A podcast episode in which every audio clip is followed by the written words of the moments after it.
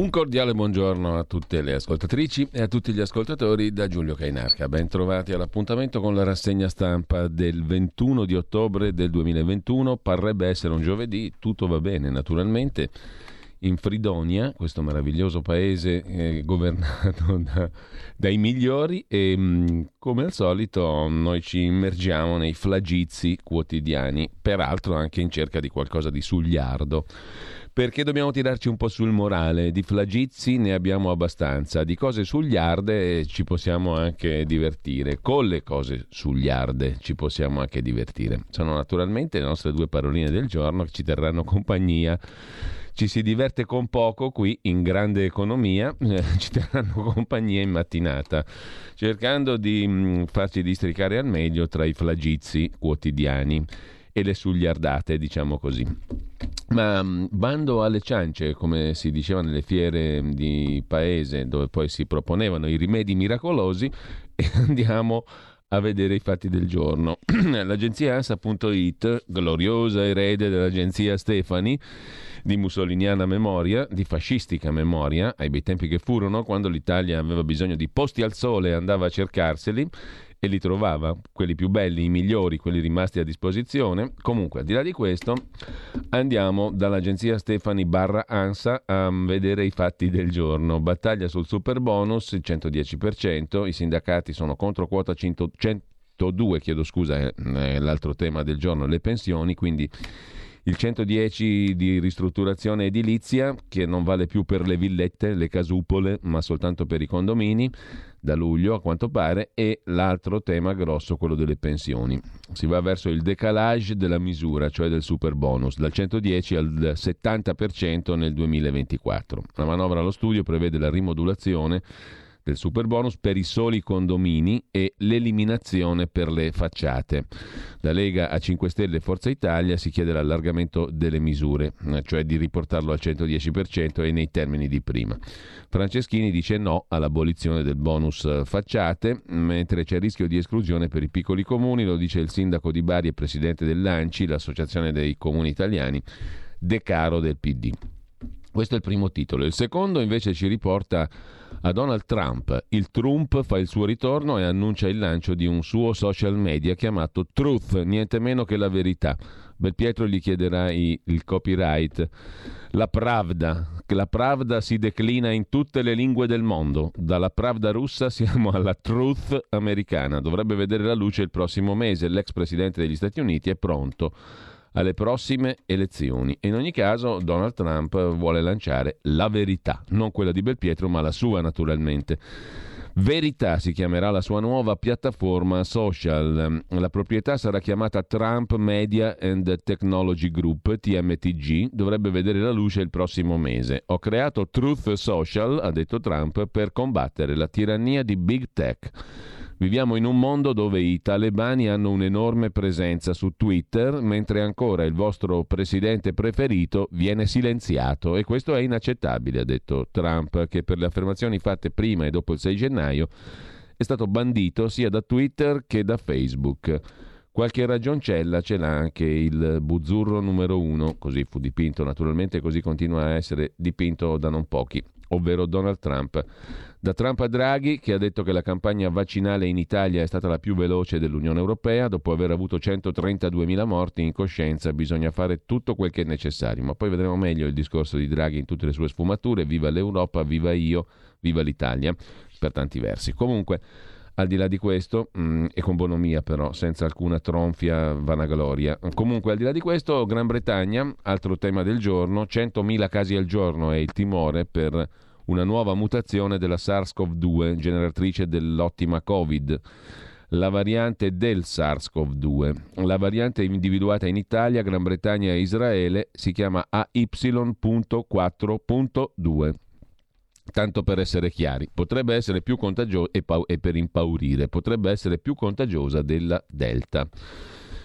Ucciso in piazza, torna libero l'ex assessore pistolero leghista di Voghera, era ai domiciliari dal 20 luglio, eccesso colposo di difesa. Verdini e altri invece sono indagati nell'inchiesta sulla loggia Ungheria. C'è anche Bisignani, non può mancare l'uomo che sussurrava ai potenti, ex giornalista, ex democristiano, ex andeortiano, ex tutto Luigi Bisignani è dentro anche lui nella loggia Ungheria, mentre sempre dalla prima pagina dell'agenzia ANSA, centrodestra compatto per l'elezione del Presidente della Repubblica. Qualcuno dice che vorrebbe essere Berlusconi, il Presidente della Repubblica, e la compattezza del centrodestra è sul suo nome quale Presidente della Repubblica, andiamo bene, dicono a Roma, l'incontro tra Berlusconi, Meloni e Salvini per fare il punto dopo le amministrative. Ma ci sono i ministri di Forza Italia in testa Gelmini molto incazzati, come vedremo tra non molto. Mm, e ancora in primo piano sull'agenzia ANSA che c'è di interessante l'allarme dell'Europa, dell'Unione Europea sugli estremismi e eh, un fattaccio orrendo di cronaca nera, uccisa a martellate in strada ex, dall'ex uomo nel Bresciano. Lei aveva 49 anni, è accaduto a Castagnato, Brescia giusto appunto. Altro fatto orripilante, i talebani decapitano una giovane pallavolista di etnia Hazara. Gli Hazari erano l'etnia dominante in Afghanistan, si sono ridotti a vivere nelle montagne dopo decenni di persecuzioni che continuano naturalmente. L'etnia Hazara è molto mal tollerata in Afghanistan dai coranici. I talebani hanno decapitato questa ragazza a inizio ottobre a denunciarlo una sua ex allenatrice. E, mh, veniamo agli ultimi titoli di prima pagina dell'agenzia ANSA di stamani, l'attacco hacker alla SIAE, Società Italiana Autori ed Editori, il direttore generale dice non pagheremo riscatti, sottratti 60 gigabyte di dati, alcuni sono già nel dark web, chiesti 3 milioni in bitcoin, l'azione rivendicata da Everest.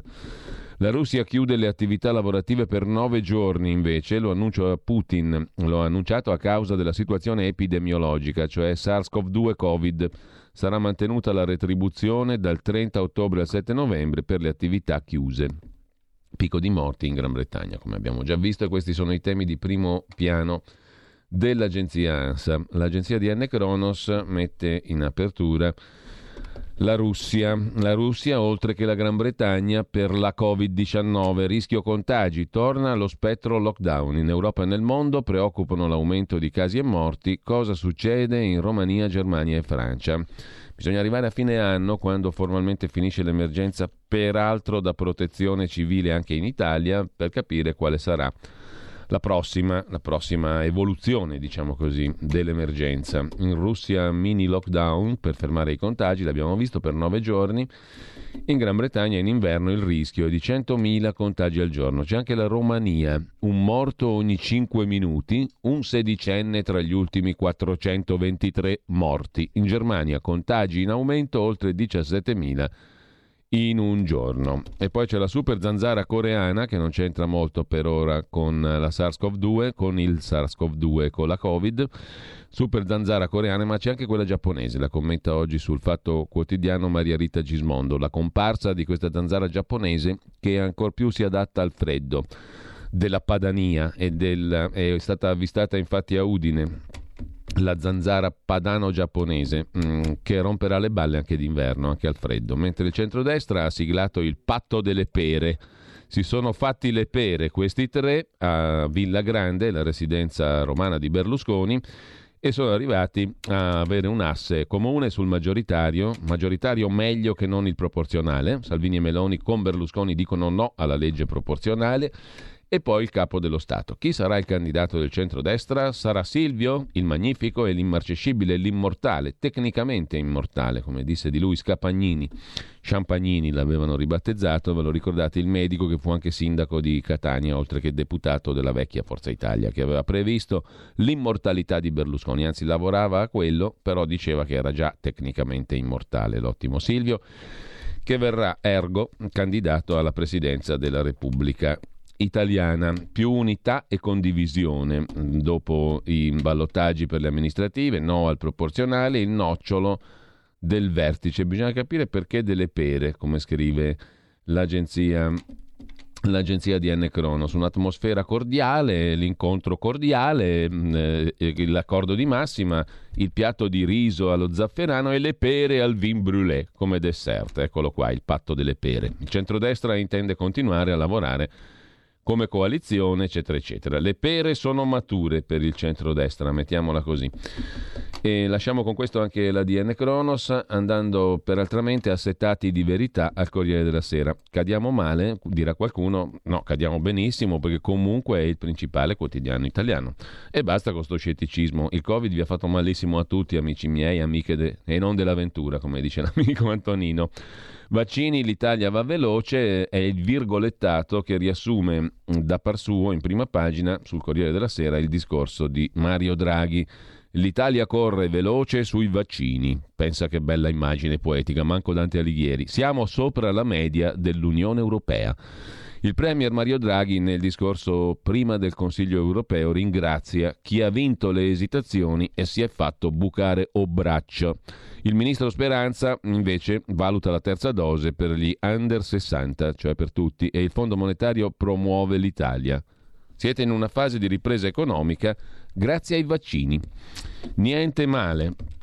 Mentre c'è un'idea molto interessante, ma ce la teniamo per dopo, espressa da Paolo Mieli nell'articolo di fondo del Corriere della Sera un'idea risolutiva. Per, uh, si, ta- si, parla tanto, siamo una democrazia, non lo siamo, c'è la dittatura, non c'è la dittatura e via dicendo. Paolo Mieri c'ha un'idea fantastica, meravigliosa per risolvere il dibattito, lo vedremo tra pochissimo. Suspense. Mentre Bonomi, inteso come Carlo, il presidente della Confindustria, dice ai partiti non rompete più, eh, basta assalti alla diligenza. Eh, pardon, stavo per trascendere eh, in un eloquio un po' sugliardo, mh, mm, per la verità. Questa manovra economica, ha detto il Presidente della Confindustria, è un'occasione storica e i partiti stanno dando l'assalto alla diligenza e continuano ad assediare Draghi, cioè Draghi cosa buona, i partiti un flagizio un avvenimento, insomma, un flagizio. Flagizio e Sugliardo sono le due paroline magiche di oggi. Comunque, secondo Bonomi, eh, Draghi è ottimo e il sistema dei partiti è un flagizio. Dice il presidente della Confindustria, sul costo del lavoro bisogna fare di più. E poi c'è la foto del patto delle pere, i tre leader del centrodestra dicono sì al maggioritario, uniti sul colle, cioè su Silvio. Dice qualcuno, qualcun altro no, si vedrà.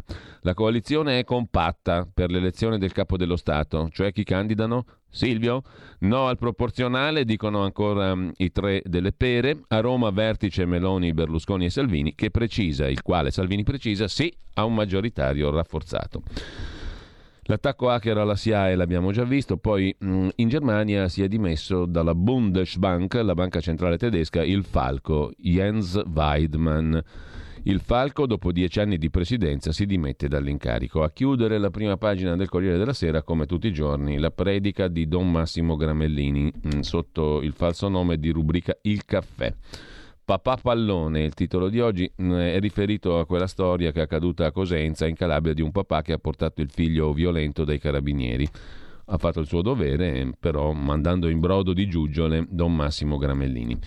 L'idea meravigliosa di Paolo Mieli qual è? Sentite qua, è subito annunziata nelle prime due righe dell'editoriale del Corriere della Sera. Per risolvere tutti questi infruttuosi, anzi diremmo quasi sugliardi dibattiti sulla nostra democrazia, è in salute, non è in salute, c'è la dittatura, lo Stato che ti mette il tallone in testa, ti buca, ti vaccina, ti ricatta, tutte queste robe qua per risolvere il problema della democrazia di cui abbiamo parlato anche con il professor Cacciari in quella meravigliosa intervista che trovate in apertura sulla pagina Facebook di Radio RPL, riascoltatevela perché è una roba bellissima.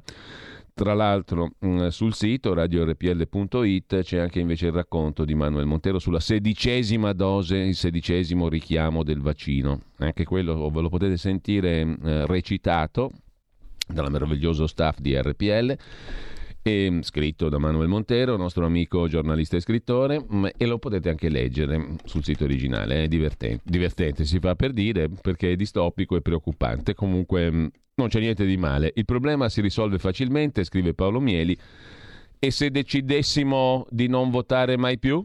Questa è la proposta, direi eclatante, non nuova per carità, era nell'aria, anzi era già stata formulata. Però insomma, scritta come prime due righe del Corriere della Sera di oggi, non è male. C'è un'Italia che in modo ogni giorno più esplicito auspica, scrive Paolo Mieli, un futuro post elezioni politiche con assetti simili a quello attuale cioè Mario Draghi, dovrebbe restare a Palazzo Chigi per il resto dei suoi giorni, a vita, come gli antichi monarchi. Meglio se, se sostenuto da una maggioranza più profilata, scrive Paolo Mieli. Profilata, cioè segando via i rompicoglioni. Viene evocata a tal fine la formula Ursula, cioè l'intero centro-sinistra, grillini inclusi, con l'aggiunta complementare di Forza Italia. Chi rimane fuori? In guisa di rompicoglioni nella maggioranza Ursula?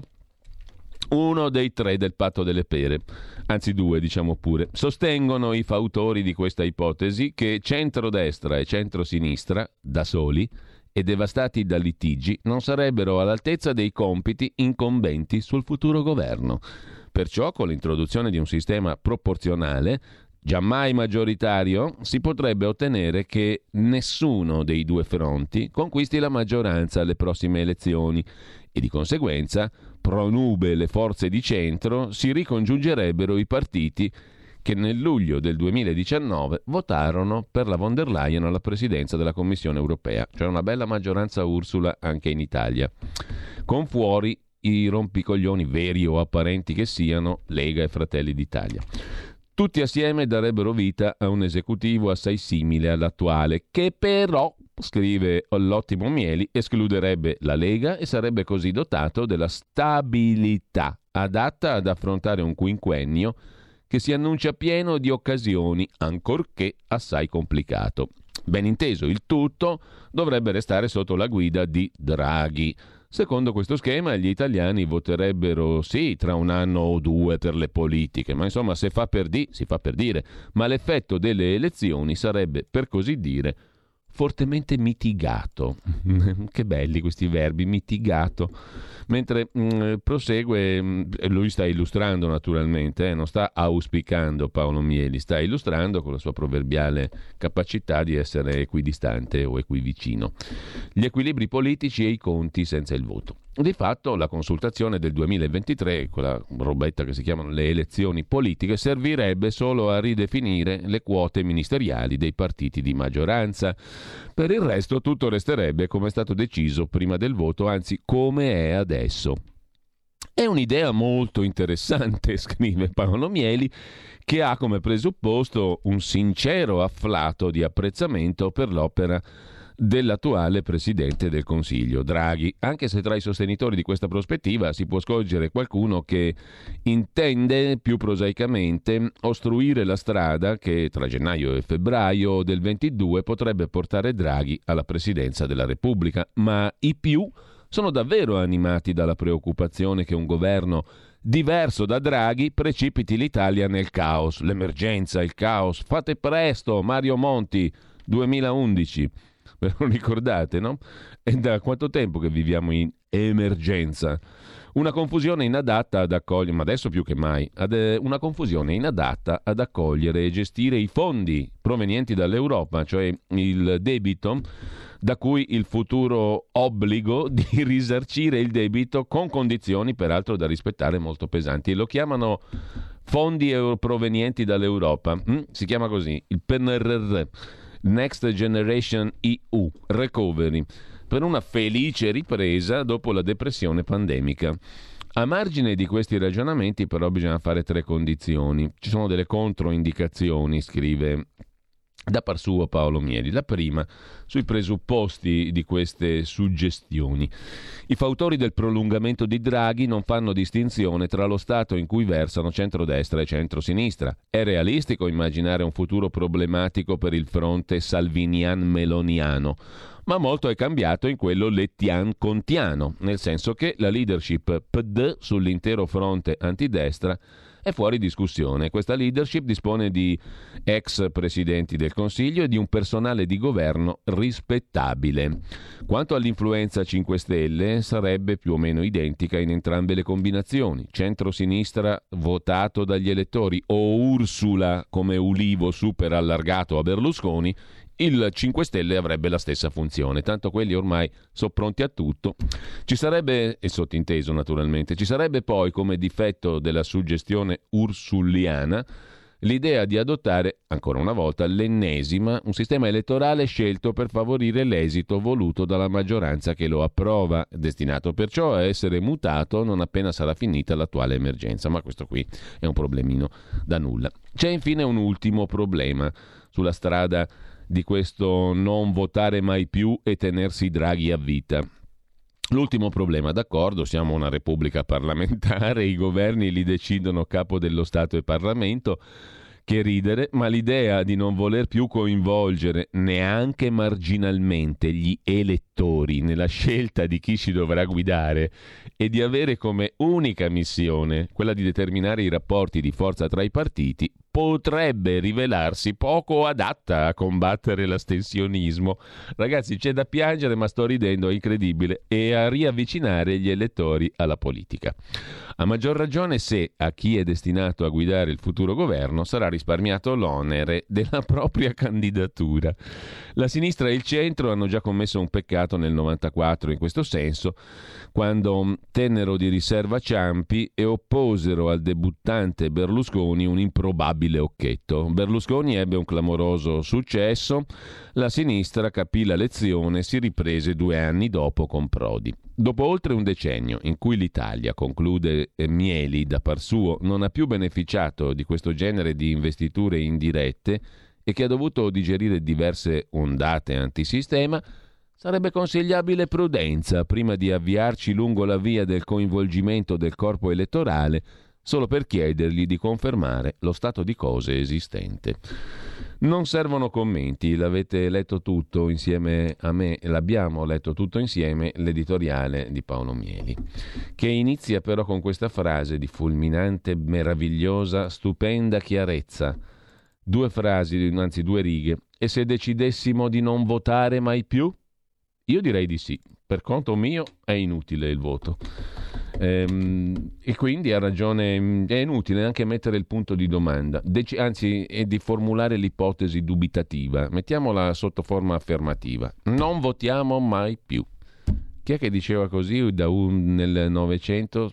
Quello là forse, il testone, quello con la testa lucida, il crapone e Priapo, come l'aveva chiamato Carlo Emilio Gadda, il duce, il duce Mussolini, Benito Mussolini, mi è venuto in mente. Allora lasciamo il Corriere della Sera, andiamo tronfi e sugliardi in cerca di flagizi dalla prima pagina di Repubblica. Ogni giornale un flagizio, anzi più di uno.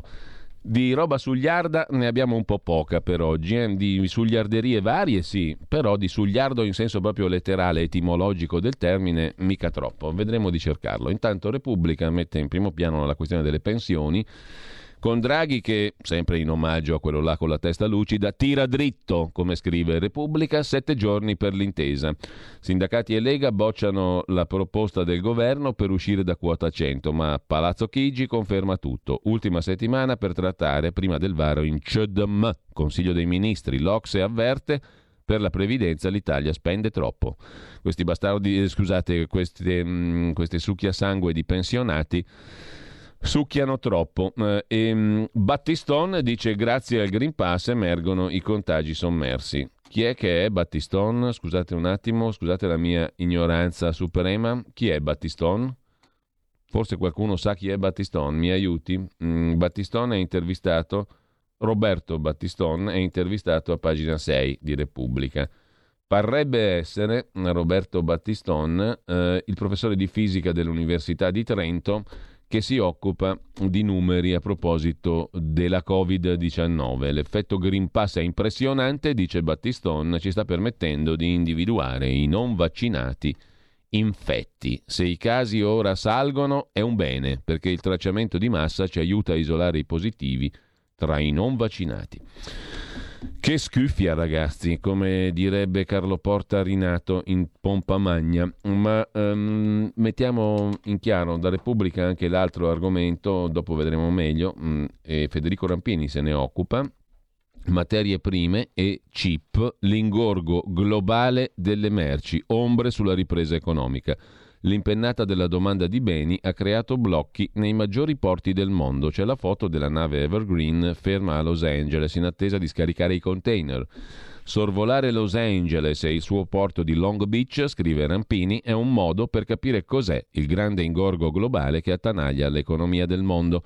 Long Beach è il maggior scalo merci di tutta la West Coast. Materie prime chip, l'ingorgo delle merci. Poi vedremo il pezzo, come sempre interessante, di Federico Rampini. Intanto il vertice delle pere, Berlusconi, Salvini e Meloni, uniti su maggioritario e colle, ma in Forza Italia c'è la rivolta dei ministri, scrive Repubblica in prima pagina. Da Repubblica, sempre in cerca di flagizi e di sugliarderie, andiamo a vedere anche la prima pagina della stampa di Torino, diretta da par suo, sempre come mm, eh, va precisato da Massimo Giannini. Sulle pensioni il no dei sindacati, poi vedremo due interviste, una al leghista Durigon, l'altra all'ex leghista maroniano, il professor Alberto Brambilla, esperto di pensioni, sulla stampa. Quota 102 per Brambilla buona, per Durigon non buona, ma la vedremo dopo. Landini invece dice che bisogna essere liberi di lasciare il lavoro a 62 anni.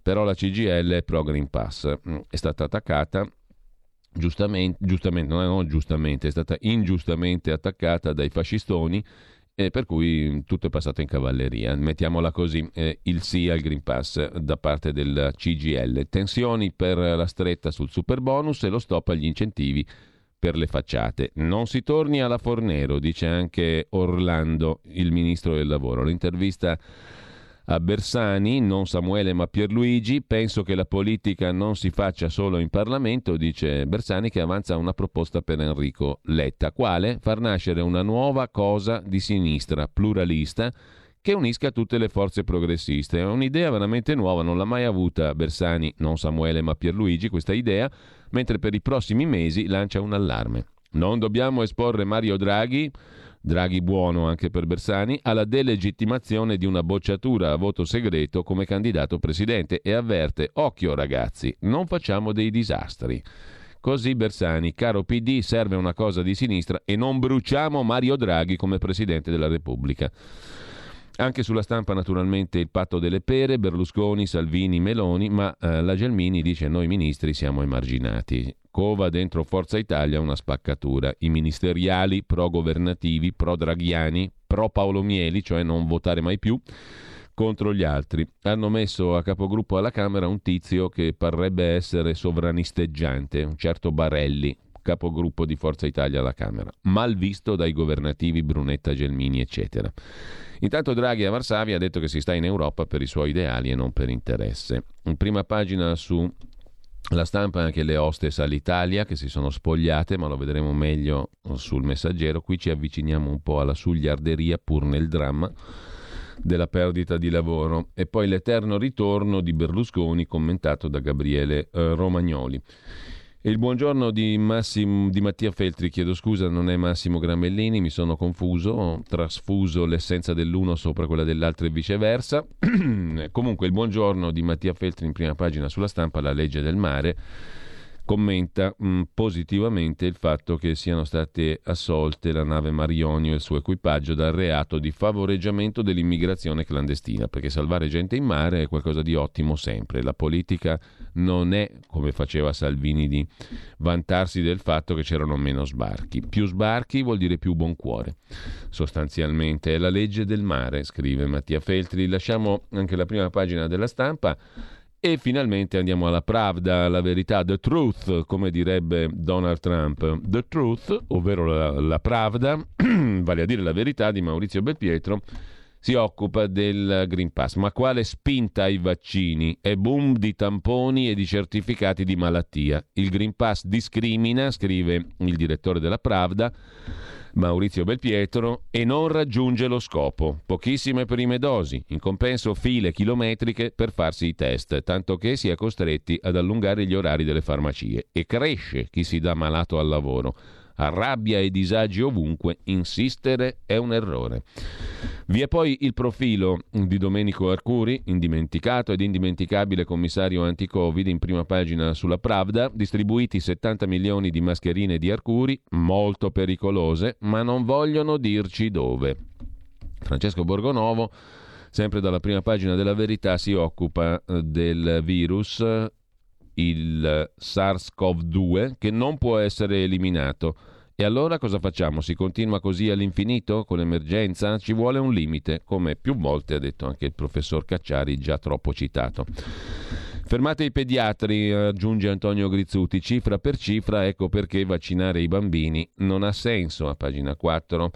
C'è il dettaglio con tanto di grafici, non sono untori, si ammalano di rado, perciò non serve vaccinare i bambini. Gli under 12 contribuiscono poco a diffondere l'epidemia, meglio convincere gli adulti a fare la puntura così schermano i figli.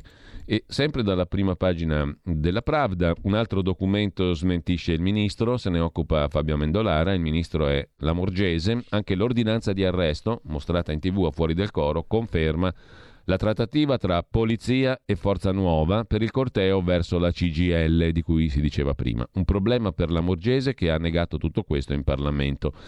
Silvana De Mari si occupa di un disegno. C'è un disegno, mm, per chi non lo vedesse ve lo spiega lei. L'Italia condannata spera nei portuali di Trieste, scrive Silvana De Mari in prima pagina. L'Italia sta crollando, ma i portuali ribelli fanno ancora sperare. Il nostro paese è stato messo in ginocchio da una lunga serie di derive politiche. Ora soltanto un anelito di libertà può salvarlo. E ancora dalla prima pagina della verità, Claudio Antonelli sulle pensioni, sul tavolo 2 miliardi e mezzo, la Lega tratta con Draghi fino a mercoledì per le nuove quote. Dopodiché c'è il recupero di un saggio di un filosofo britannico, docente ad Harvard, sulla virilità come virtù e riguarda anche le donne. Torna il saggio di Harvey Mansfeld per la pagina di cultura della Pravda di stamani. Virilità, la grande virtù che abbiamo perduto per inseguire la neutralità torna in libreria un libro fondamentale di Harvey Mansfield, filosofo di Harvard, una difesa della mascolinità tanto criminalizzata dagli invasati politicamente corretti. Grazie all'editore Liberi Libri, pregevolissimo editore di Macerata, torna in libreria un capolavoro troppo spesso sottovalutato del pensiero contemporaneo, Virilità, di Harvey Mansfield, filosofo politico di notevole levatura, docente all'Università di Harvard. Il grande pensatore, scrive la verità, prende le difese di una virtù dimenticata, la virilità sfidando il politicamente corretto che criminalizza il maschile. Per gentile concessione della casa editrice, oggi la verità pubblica alcuni brani tratti dall'introduzione.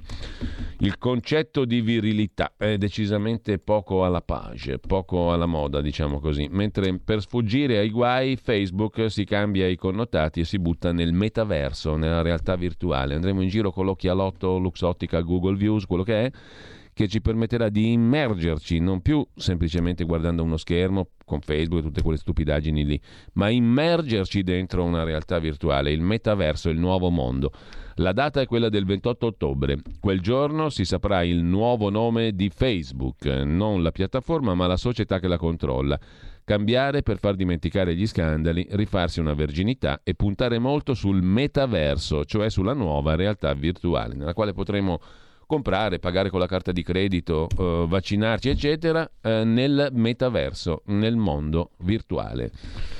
Voi vi domanderete come si fa a farsi bucare la pelle nel mondo virtuale? Ci si arriva, non dubitate, nel mondo virtuale si può fare di tutto, soprattutto far girare quattro quattrini da sciagurati e comprare orrendi cibi, orrende mercanzie, mm, insomma fare tutto quello che si fa adesso, ma con un occhialetto che ti fa vivere quello che stai facendo direttamente dentro la scena. Pensa che figata. Ma lasciamo la Pravda e andiamo all'Izvestia, cioè al Fatto Quotidiano la notizia, mettiamola così. Il Fatto Quotidiano apre con ce l'ha con Renzi, porca la malora. Open, la fondazione di Renzi, pagava a Renzi viaggi, hotel e fotografo. 500.000 euro e passa per lui, 550 dalla Fondazione Culturale, il suo bancomat, la lista delle spese per Renzi, alberghi, benzina, ristoranti, pedaggi autostradali, servizi foto e riprese video, cioè la fondazione di Renzi pagava a Renzi un sacco di spese. Capirai che scandalo. Al Senato le mozioni per lo scioglimento del partito fascista di Fiore e Castellino si trasformano in un ordine del giorno da Forza Nuova a farsa nuova, scrive il quotidiano diretto da Marco Travaglio. Il Premier intanto scopre lo Stato nella legge di bilancio e i ministri litigano sui bonus. Poi ci sono i tre delle pere, Berlusconi vuole il colle, ma in Forza Italia Gelmini scatena la rissa. Stiamo con Draghi, dice Gelmini che si sottrae al patto delle pere. Pregliasco, il virologo milanese sul Covid, più test sempre agli stessi, avremo il colpo di coda invernale, attenzione perché sennò com'è che la meniamo eh, la torronata? La Morgese sfida Salvini, Maroni torna al Viminale. Questa è una notiziola curiosa che ieri ha tenuto banco, ha interessato molti. La lotta al caporalato è il nuovo compito che Roberto Maroni, già ministro dell'interno e presidente della Lombardia, avrà su incarico della ministra Lamorgese. Molto interessante la cosa. Dopo settimane di attacchi, richieste di dimissioni, il ministro dell'interno Lamorgese ti becca un leghista, diciamo così. Ha fatto passare la Buriana per servire la vendetta nei confronti di Matteo Salvini. Che ha fatto la Lamorgese per vendicarsi di Salvini ha nominato Roberto Maroni, suo predecessore come segretario della Lega, presidente della consulta per l'attuazione del protocollo di intesa per la prevenzione e il contrasto dello sfruttamento lavorativo in agricoltura e del caporalato. Maroni sarà mandato nel meridione d'Italia a combattere il caporalato. Il compito della consulta sarà quello di sostenere le iniziative anticaporalato previste dal piano triennale, eccetera, eccetera. L'ex segretario si è insediato ieri al Viminale. La Morgesi ha detto grazie a Maroni che ci potrà aiutare con la sua grande esperienza di caporalato e non solo. Sono onorato, ha risposto Maroni, c'è molto da fare, gli sfruttatori sono sempre in agguato te volti l'angolo e tacchete che arriva lo sfruttatore. Quello di Lamorgese è un colpo a Salvini perché Maroni è un nemico del segretario nella Lega, espressione della vecchia guardia Bossi Giorgetti e dei governatori. Negli ultimi mesi aveva attaccato più volte il capo, da ultimo aveva definito un errore la linea di Salvini contro il Green Pass, criticandola duramente. Così rischia di sconfinare nell'assenza di progetto per il domani della Lega, aveva detto Maroni, elogiando i governatori che infatti, ha detto Maroni, non ragionano così come Salvini. Ieri fonti della Lega hanno fatto filtrare grande soddisfazione per la nomina di Maroni per ottenere dei risultati un ministro palesemente inadeguato deve ricorrere a un importante esponente della Lega. Maroni ha il pieno sostegno del partito, fa sapere la Lega attuale, questa qui. L'ex segretario doveva essere il candidato sindaco della Lega Varese, ma aveva rinunciato per problemi di salute. Adesso ha ritrovato la salute ed è pronto per sconfiggere il caporalato. Con questa bella notizia divertentissima, diciamo la verità, eh, lasciamo la prima pagina del Fatto Quotidiano eh, e andiamo a vedere. No, no, non, non la lasciamo perché c'è ancora la loggia Ungheria, quella lì è un'altra bellissima storia all'italiana. L'avvocato Amara, che mm, diciamo ha trafficato mica poco lui e Vincenzo Armanna con Leni, ancora non ho capito come Leni si sia inciuciata, si sia fatta fot- fottere in parte, per carità, perché Leni è un colossone, ma insomma si è fatta in parte intortare da questi due, da questi due qui. L'avvocato Amara e l'altro, Armanna. Boh. I verbali usciti due mesi prima che li ricevesse da Vigo, inchiesta violata già nel febbraio del 2020. Anche Bisignani, l'uomo che sussurra ai potenti, è tra gli indagati per associazione secreta, secreta, no segreta, perché secreta vorrebbe dire un'altra cosa. Comunque, Verdini sarà sentito a giorni. I documenti sono nove, circolavano già all'inizio del 2020, prima che il PM Storari li consegnasse al consigliere del CSM e continuano a girare. Dopodiché c'è una bella storia raccontata, una storia d'amore con due M, una storia d'amore con due M e con due O, forse, e tante R. È la storia di Marta Fascina, poco più che trentenne, la fidanzata di Silvio, Silvio il Magnifico, Berlusconi.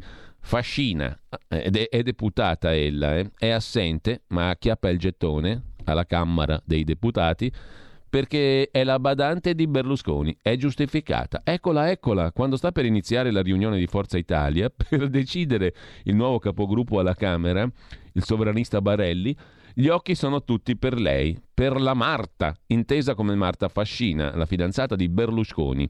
A Montecitorio non si vedeva da un pezzo perché l'ex cavaliere manca a Roma da un bel po' causa Covid e altri acciacchi. E il Fatto Quotidiano la mette così. Camera dei Deputati, Marta Fascina si pappa lo stipendio per accudire Berlusconi. Record, da mesi non va in aula ma è giustificata. Assente giustificata, 70% di assenze. Marta Fascina la fidanzata del magnifico Silvio è fra i deputati che si sono assentati di più durante questa legislatura. Peggio di lei solo l'imprenditore Angelucci, che però non deve fare il badante di nessuno, sempre di Forza Italia, è l'editore di Libero, con il 95,9% di assenze. La supplica è stata accorata durante la riunione bellica di Forza Italia per il nuovo capogruppo alla Camera. La ministra Gelmini si è rivolta proprio a Marta Fascina, così. Marta, dillo a Silvio, noi non siamo traditori. Sembrava la scena del traditore Sal Tessio nel padrino. Dillo a Mike, fu questione d'affari. Hai capito come la racconta? Gelmini cita il padrino a sua insaputa. La scena è bellissima, un ministro della Repubblica Italiana che si rivolge a Marta così, Marta, dillo a Silvio, noi non siamo traditori, dice la Gelmini. Ma è una mattinata fantastica questa qui, amici. Cercavamo flaggizi, ci stiamo divertendo un casino. Peraltro di cose sugliarde, come ripeto, ce ne sono moltissime. Avete scoperto cosa significa flagizio e sugliardo? Eh, scriveteci le risposte su WhatsApp 346 6427 756. Aggiornamento disponibile. Ehm, Giulio Cesare, quando inchiappo WhatsApp, eh, cambiami la schermata perché dobbiamo tutelare la privacy dei nostri ascoltatori, giustamente. Se il caporalato consiste nel chiedere al lavoratore di pagare per poter lavorare, il tampone rientra nella categoria di caporalato di Stato. Buon lavoro a Maroni, scrive un uh, sugliardo ascoltatore uh, attraverso il WhatsApp 346 6427 756. Sei proprio sugliardo, eh, amico all'ascolto. Buon giovedì 21 ottobre, ci augura un altro ascoltatore che ricambiamo, il cui augurio ricambiamo di cuore. Raul da Cesano, non siamo ancora al richiamo numero 16, ma mi sa tanto che. Il richiamo numero 16 lo trovate sul sito radiorpl.it. Distopia Covid, richiamo numero 16, un racconto di Manuel Montero. Sceneggiato da noi, interpretato da noi qui dello staff di Rappel e dall'altra parte invece per iscritto. Il richiamo numero 16 lo potete anche leggere. Manuel Montero lo ha scritto originariamente per la pagina ma intanto torniamo alla rassegna stampa, lasciamo il fatto quotidiano, la nostra Izvestia, con il pezzo del direttore Marco Travaglio, troppo facile oggi. 2B al prezzo di 1, dove B punto sta per Berlusconi, lo scrive sempre così da anni. Eh, Travaglio non osa neanche nominarlo, quello schifoso lì. B punto. Quando pensavamo di esserci liberati definitivamente di B punto in senso politico, cioè dell'orrido Silvio, scopriamo, con raccapriccio, che ce ne sono addirittura due. Un eurodeputato è candidato al Quirinale, l'uno. L'altro imputato e candidato a varie sentenze per corruzione giudiziaria nei processi Rubiter, in aggiunta alla condanna definitiva per frode fiscale da 7,3 milioni, ma solo perché altri 360 milioni di dollari si erano prescritti, ad altre nove prescrizioni e una raffica di assoluzioni perché si era depenalizzato il reato. Fino al 2013, quando divenne ufficialmente un pregiudicato e uscì a viva forza dal Senato per entrare nell'ospizio di Cesano Boscone ad assistere incolpevoli coetanei affetti da Alzheimer, dunque per fortuna ignari di tutto, fino al 2013 i due B punto erano una sola persona. Provvedeva lui stesso a ricordarcelo ogni giorno, usando le istituzioni per sistemare i suoi processi, le sue TV, i suoi affari e malaffari. Poi, da anti-europeista che era, si travestì da europeista il callido Silvio. Da estremista si camuffò da moderato, da riciclatore di fascisti. Allergico ai 25 aprile si mascherò da antifascista, da padre del populismo si travisò da antipopulista. E la carnevalata funzionò. Giornalisti e politici cominciarono a scindere il delinquente dal politico. I suoi processi, per lo più rinviati per malattie immaginarie o vere, nelle cronache giudiziarie, peraltro con titoli e articoli sempre più invisibili, e tutto il resto in quelle politiche, come se ci fossero due B. Punto. Fino all'ultima pochade, con le farsesche riabilitazioni dai finti nemici. da De Benedetti a Stampubblica a Enrico Letta, il quale non manca mai di rimpiangere Berlusconi e di esaltarlo come grande federatore del centrodestra. Intanto le olgettine raccontano le sue mazzette per non farle parlare, i cazziatoni perché han parlato. La Cassazione conferma i finanziamenti a Cosa Nostra e condanna i suoi sodali per aver violato mezzo codice penale. Prostituzione, Tarantini Mora, Fede Minetti, corruzione giudiziaria, Previti, mafia, Dell'Utri, Cuffaro, Matacena, corruzione semplice, Paolo B. Formigoni, Sciascia. Bancarotta, Verdini, compravendita di senatori, De Gregorio, estorsione truffa, la vitola. Lo ricordate la vitola, detto per inciso? Quanto basta, conclude Marco Travaglio, per farne un appestato, da non toccare neppure con una canna da pesca. Invece lo rimpiangono pure i presunti avversari, ansiosi di riabbracciarlo con qualsiasi pretesto. Maggioranza Ursula, come ha scritto Paolo Mieli, l'abbiamo letto prima, Quirinale Briscola, anche se comprava senatori per rovesciare i loro governi, li faceva lapidare dai suoi mazzieri e vanta un palmarès che neppure ha il capone. Un po' per la sindrome di Stoccolma, un po' perché paga bene, un po' perché tanti vorrebbero essere lui, un po' perché non è quel B punto lì, è quell'altro ma mica so Silvio io, so Pasquale. Così conclude Marco Travaglio, da par suo anche lui il suo editoriale sull'Izvestia, sul Fatto Quotidiano. Che lasciamo adesso per andare a libero, la Pravda, The Truth, l'Izvestia, cioè la notizia, e poi finalmente la libertà. Libero, mi sento libero, cioè il quotidiano diretto da Alessandro Sallusti, il quale confessa anche a me non mi piace il Green Pass. Ieri quelli della verità hanno, fatto, mm, hanno messo in prima pagina una ricerca dell'Università degli Studi di Milano, no, non si sbaglia, Sallusti era della Cattolica, comunque Transeat, poco importa, una ricerca pubblicata ieri dalla Verità che giunge alla conclusione che il Green Pass non piace al 50% degli italiani, anche se l'80% non è contrario all'obbligo di Green Pass per accedere ai luoghi di lavoro e svago. Insomma, mi sembra ovvio, scrive Sallusti, che se ad oggi l'80% si è vaccinato, un'uguale percentuale non obietta a certificare l'avvenuto vaccino, il che non è in contrasto col 50% a cui tutto ciò non piace. Anch'io che sono covidizzato, vaccinato e green passato, se fossi stato interpellato avrei risposto allo stesso modo, scrive Sallusti. A me, come tutti gli obblighi e intralci burocratici, il Green Pass non piace. Come non mi piacciono i divieti di velocità in autostrada, di fumo nei luoghi pubblici, eccetera, che però rispetto per il bene mio e degli altri. Ne avrei fatto volentieri a meno di questo ulteriore certificato, spero di liberarmene come su ordine non del governo ma del medico farei a meno di affrontare l'attacco coronarica ogni anno, ogni due una gastroscopia pratiche con possibili effetti collaterali molto più consistenti di quelli del vaccino, a cui la scienza medica mi costringe se voglio provare a vivere il più a lungo e il meno acciaccato possibile. Il che naturalmente uno dice ma io ho le mie malattie. Vabbè, questo cosa c'entra col fatto che metti il Green Pass per andare a lavorare? Cosa, cosa vuol dire? Che significato ha fare un paragone così? Ma non importa, non mi piace il Green Pass, scrive Sallusti ma ancor meno del Green Pass mi piace non poter andare tranquillamente a lavorare al ristorante con gli amici. Troverei più scocciante finire in ospedale o essere responsabile del fatto che qualcun altro ti finisca. Chiedere se ti piace il Green Pass è come se qualcuno avesse chiesto ai nostri nonni se gli piacevano i rifugi antiaerei durante la guerra. Questo è un bellissimo paragone. Certo che no, e ne avrebbero fatto volentieri a meno. Quindi quel sondaggio lì pubblicato da quelli della verità è una gran cazzata sostanzialmente, scrive Alessandro Sallusti. Mentre questo è decisamente interessante, come sempre ottimo Sandro Iacometti è concreto e pragmatico, più soldi alla banca del PD che al taglio delle tasse. Salvare MPS, Monte Paschi Siena, ieri la commissione, andate sulla web tv della Camera, Missione di inchiesta su Davide Rossi, capo della comunicazione, volato giù perché gli piaceva volare dalla finestra del Monte Paschisiene, trovato morto perché non aveva calcolato che buttandosi giù si può morire dal quarto piano. Eh, gli piaceva volare a Davide Rossi.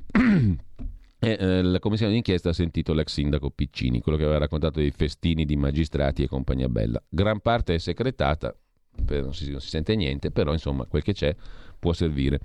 In ogni caso, salvare Monte Paschi Siena costerà allo Stato italiano circa 8 miliardi di euro. La riduzione del cuneo fiscale ne vale 7. Ha fatto i conti Sandro Iacometti e la cosa non è tanto bella per il contribuente italiano, cioè noi. Per tagliare le tasse il governo spende meno che per salvare Montepaschi Siena. Briciole al taglio delle tasse. Nella manovra da 23 miliardi, 7 per tagliare il cuneo, cioè il peso del fisco sul lavoro. Sono meno degli 8 concessi alla banca del PD. Tensione sul super bonus che va verso il taglio, scrive ancora Iacometti. Mentre il titolo principale di Libero è Anche Letta vuole far fuori la Lamorgese, trappolone per Salvini.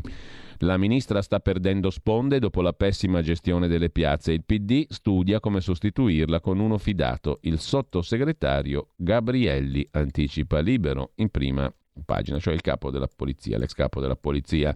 Anche Letta vuol far fuori la Lamorgese e punta a sostituire appunto la ministra dell'interno con il sottosegretario Gabrielli. E sempre da libero Andiamo a vedere anche in primo piano il patto delle pere tra i leader del centrodestra. Il centrodestra si riunisce e scoppia il caso Forza Italia, questo poi lo vedremo a parte. Poi CSM, i magistrati si promuovono a pieni voti, non è una novità, sono tutti bravi i magistrati secondo il Consiglio Superiore della Magistratura. Lasciamo con ciò mh, mm, libero e adesso andiamo veramente in maniera rapida a vedere le altre prime pagine. Avvenire, il quotidiano di ispirazione cattolica, apre con il Sinodo dei Vescovi da oggi a domenica a Taranto, l'evento ecclesiale Ecologia, buone pratiche, la settimana sociale dei Vescovi prende il suo avvio, un'esperienza in cui il territorio del paese reale, bla bla bla, si è fatto rete e via dicendo. Poi c'è l'Europiano di Draghi in apertura, il Premier oggi al vertice dei 27 paesi europei dell'Unione Europea con proposte su corridoi umanitari per l'immigrazione, strategia contro le pandemie, acquisti centralizzati di energia e transizione digitale. In Italia il governo fronteggia le proteste dei sindacati sulle pensioni e delle imprese sul super bonus. Ha parlato di cifre importanti, eh, Draghi, all'anno. All'anno 500 e passa miliardi di euro per la transizione digitale, che è interessante come cifretta eh? Eh, e mh, mm, implica una riflessione su quello che si sta preparando.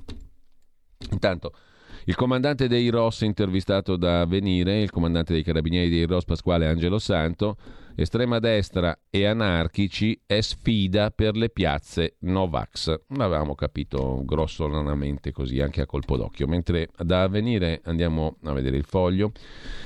Il foglio di Claudio Cerasa e di Giuliano Ferrara. Giuliano Ferrara si occupa in primo piano di Draghi. Quante cose può fare un Draghi al colle? Contrariamente a chi vuole mantenere, vedi Mieli, eh, Draghi alla presidenza del Consiglio a Palazzo Chigi per sempre, fino a che vive, c'è anche chi invece vede benissimo, come Giuliano Ferrara, un Draghi al Quirinale, perché i 12 presidenti che si sono susseguiti alla presidenza della Repubblica hanno esercitato poteri enormi. Basta volerlo, altre ragioni per sperare in un trasloco di Draghi da Chigi al Quirinale. Certe menti, magari acute ma intorpidite di chiacchiere, vanno dicendo che Mario Draghi deve restare a Palazzo Chigi, perché lì si conta, si risana, si salva l'Italia con il fattivo lavoro esecutivo. Giammai Quirinale, dove tra l'altro sono deputati e senatori a doverlo eleggere perché quello è un pensionamento, insomma quasi, un emeritamento, una messa a lato della politica che rimetterebbe in questione gli sforzi fatti per spendere bene i soldi europei, crescere e riformare. Insomma, non è così. Draghi al Quirinale sarebbe molto incisivo, sostiene Giuliano Ferrare, lo dimostrano i 12 presidenti che abbiamo fin qui avuto. Ciao Weidmann, il falco già consigliere di Merkel lascia la Bundesbank. E poi verso il sinodo c'è un'interessante conversazione con Monsignor Massimo Camisasca. Bisogna uscire dalle canoniche e badare più alla fede che alla sociologia. Così Monsignor Camisasca. Poi la questione di Facebook, Zuckerberg cambia verso e metaverso alla sua azienda, forse salverà anche la faccia, e poi Berlusconi che prova a mettere in piedi la coalizione. Ma intanto Forza Italia brucia, Gelmini spiega perché attacca la linea del partito sempre dal primo piano poi del quotidiano diretto da Claudio Cerasa, l'Andreas Version di Andrea Marcenaro è il secondo giorno che Andrea Marcenaro con ironia barra sarcasmo descrive la nuova Roma del eh, neo sindaco Gualtieri. Gualtieri sindaco a Roma, periferie che mutano, apericene per gli immigrati a San Basilio, ogni famiglia almeno due sbarcati, meglio se del Congo, a turno. Vedeste che gioia. Corviale, aperta dopo anni la libreria Adelphi. Siglato il gemellaggio Centocelle Adelaide. Un quartiere popolare di Roma partecipa per la prima volta ai mondiali di polo. Carnevale 2022, Torpignattara allestisce il carro Mafia nel Pitale. L'Associazione Nazionale Magistrati presta Pignatone. Si spera in maschera anche Lerner. Torre Angela, basta scippi, movida dolce, crodini ai bar e ragazzi a letto dopo Rai Storia, quella di Mieli Paolo. Nei ferramenta, coltellini solo in plastica. Torbella Monaca chiude allo spaccio e si spalanca alla lettura di Leopardi Giacomo, ma quando cala il sole onde siccome suole. Resiste purtroppo, nella cintura romana, la spazzatura. Sporchi fuori? Sia pure. Belli dentro però. Nel buio laggiù, sotto i pini della Cassia, Bettini Goffredo parlotta della nuova Roma con Conte Giuseppe, l'alleato in pochette ultimamente francescano. Molto francescano. Non se ne vanno? E che vuoi da me? Parlà a lupi e cignali, cinghiali, quello al minimo saranno cazzi tua, dice Bettini a Conte. Così Andreas Version, Roma, Gualtieri Sindaco, è il secondo giorno di questa visione della nuova Roma. Sul foglio. Dal foglio passiamo come un solo uomo, infatti siamo un solo uomo, al giornale. Il giornale apre con il patto delle pere nel centrodestra, uniti per il colpo. Possiamo portare a trovare una roba migliore, ma comunque Vabbè, le pere sono buone eh, e sono anche di stagione, quindi ogni pera ha la sua stagione, ogni zucca e melone, pere e meloni ha sue stag- alle sue stagioni, si dice così, no? Il proverbio. Eh, mm, o no? Eh, comunque, eh, il patto delle pere, ora uniti per il colle, eh, dicono i tre del patto delle pere di cui sopra. Vertice da Berlusconi, linea comune con Salvini e Meloni, ma scoppia il caso Gelmini, che lamenta, flagizia, i ministri di Forza Italia sono tenuti lontani. Sotto accusa anche Conte che deve spiegare il quattrino dal Venezuela. Questo è il caso sollevato da Il Giornale medesimo. Nonostante il silenzio dei media sulla deposizione del test, che non era l'ultimo passante, era il capo dell'intelligence di Hugo Chavez, che conferma i finanziamenti occulti di Chavez al Movimento 5 Stelle, si conferma una volta di più che era veramente lungimirante Chavez, aveva puntato su, sul cavallo giusto, capirai Draghi, so il primo partito del Parlamento italiano che vota per il governo Draghi, eh, anzi è il principale mm, supporto del governo Draghi, aveva visto lungo il compagno Chavez, il quale aveva finanziato i 5 Stelle che sorreggono Draghi. Quindi indirettamente diciamo che Chavez ha finanziato un movimento che ci ha portato a Mario Draghi. Non è male come discorso. Comunque il caso venezuelano sta diventando un problema, capirai che roba, per Giuseppe Conte. Giorgia Meloni ha chiesto al leader grillino di spiegare i legami con il regime comunista. Dopodiché, guarda, è veramente bella, però la storia è curiosa. Eh. Aveva ragione il grande Karl Marx. Le cose all'inizio ti sembrano una tragedia, poi diventano una commedia, mettiamola così, eh, e non è proprio così, ma insomma, volgarizziamo il grande Karl Marx, immortale e immarcescibile, pensatore straordinario, lume ancora oggi, che diceva sta roba qua. Eh, la tragedia, perché Chavez è stata una tragedia anche per il suo paese, secondo non pochi, peraltro un eroe straordinario. Comunque, al di là di questo, Chavez, il comunistone, il compagnero, l'amico di Maradona, che finanzia i 5 Stelle che ti supportano Draghi ma è l'eterogenesi dei fini, come dicono quelli colti, come minimo. Intanto, sempre dalla prima pagina del giornale, cosa c'è di interessante? Due mascherine, una sul volto di Speranza, l'altra sul volto di Arcuri, non solo abuso e peculato. Quanti morti per le mascherine flop? Buchi neri nella versione del ministro Speranza, scrive l'amico Felice Manti. Giulio Cesare Carnelli mi fa segno con il dito indice della mano sinistra che stiamo per entrare nella pausa. Ergo, facciamo in tempo a dare un'occhiata finale al giornale, cosa c'è di interessante? Eccolo qua, qualcosa di sugliardo. Tra moglie e marito non mettere l'IRPEF. Cosa vorrà dire il reality dei Bonolis? Questa confesso che non la so, non l'ho seguita questa questione, ma mi sembra sugliarda. E dopo tanti flagizi, qualcosa di, sciu- di sugliardo ci voleva. Tra poco ci risentiamo. Il futuro appartiene a chi fa squadra. Le radio italiane si uniscono per giocare la partita da protagoniste. Nasce l'app Radio Player Italia. 140 stazioni in una sola rete. Scegli la tua preferita e ascolta il suono perfetto del digitale. Gratis, senza registrazione, senza interruzioni. Compatibile con tutti i device. Le notizie, la compagnia, la musica scelta da chi la ama, la conosce e la vive. Scarica Radio Player Italia. Il futuro batte con la radio nel cuore. Anche RPL è disponibile su Radio Player Italia.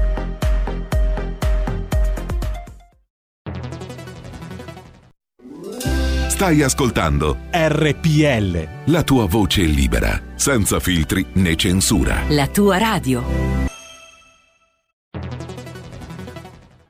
Dal 1849 Brescia è la leonessa d'Italia perché Brescia, i bresciani e le aziende bresciane non mollano mai. La Sargom di Rodengo Saiano Brescianissima è sempre più forte per vendere, lavorare e trasformare articoli gomma plastica tecnico-industriali. Alla Sargom potete inoltre trovare tubi gomma e plastica per aspirazione mandata aria, acqua, acidi, solventi e abrasivi, le cui caratteristiche e schede tecniche sono nel sito www.sargom.it. Grazie Brescia, da Sargom Rodengo Saiano, Brescia. Porta con te ovunque RPL la tua radio. Scarica l'applicazione per smartphone o tablet dal tuo store o dal sito radiorpl.it. Cosa aspetti?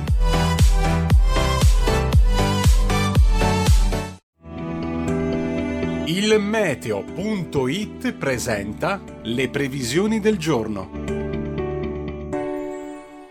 Una perturbazione di origine atlantica sospinta da venti meridionali interessa soprattutto le nostre regioni settentrionali e quelle centrali, tirreniche, temperature stazionarie. In mattinata cieli spesso coperti al nord, con elevato rischio di precipitazioni soprattutto sui rilievi e sulla Liguria.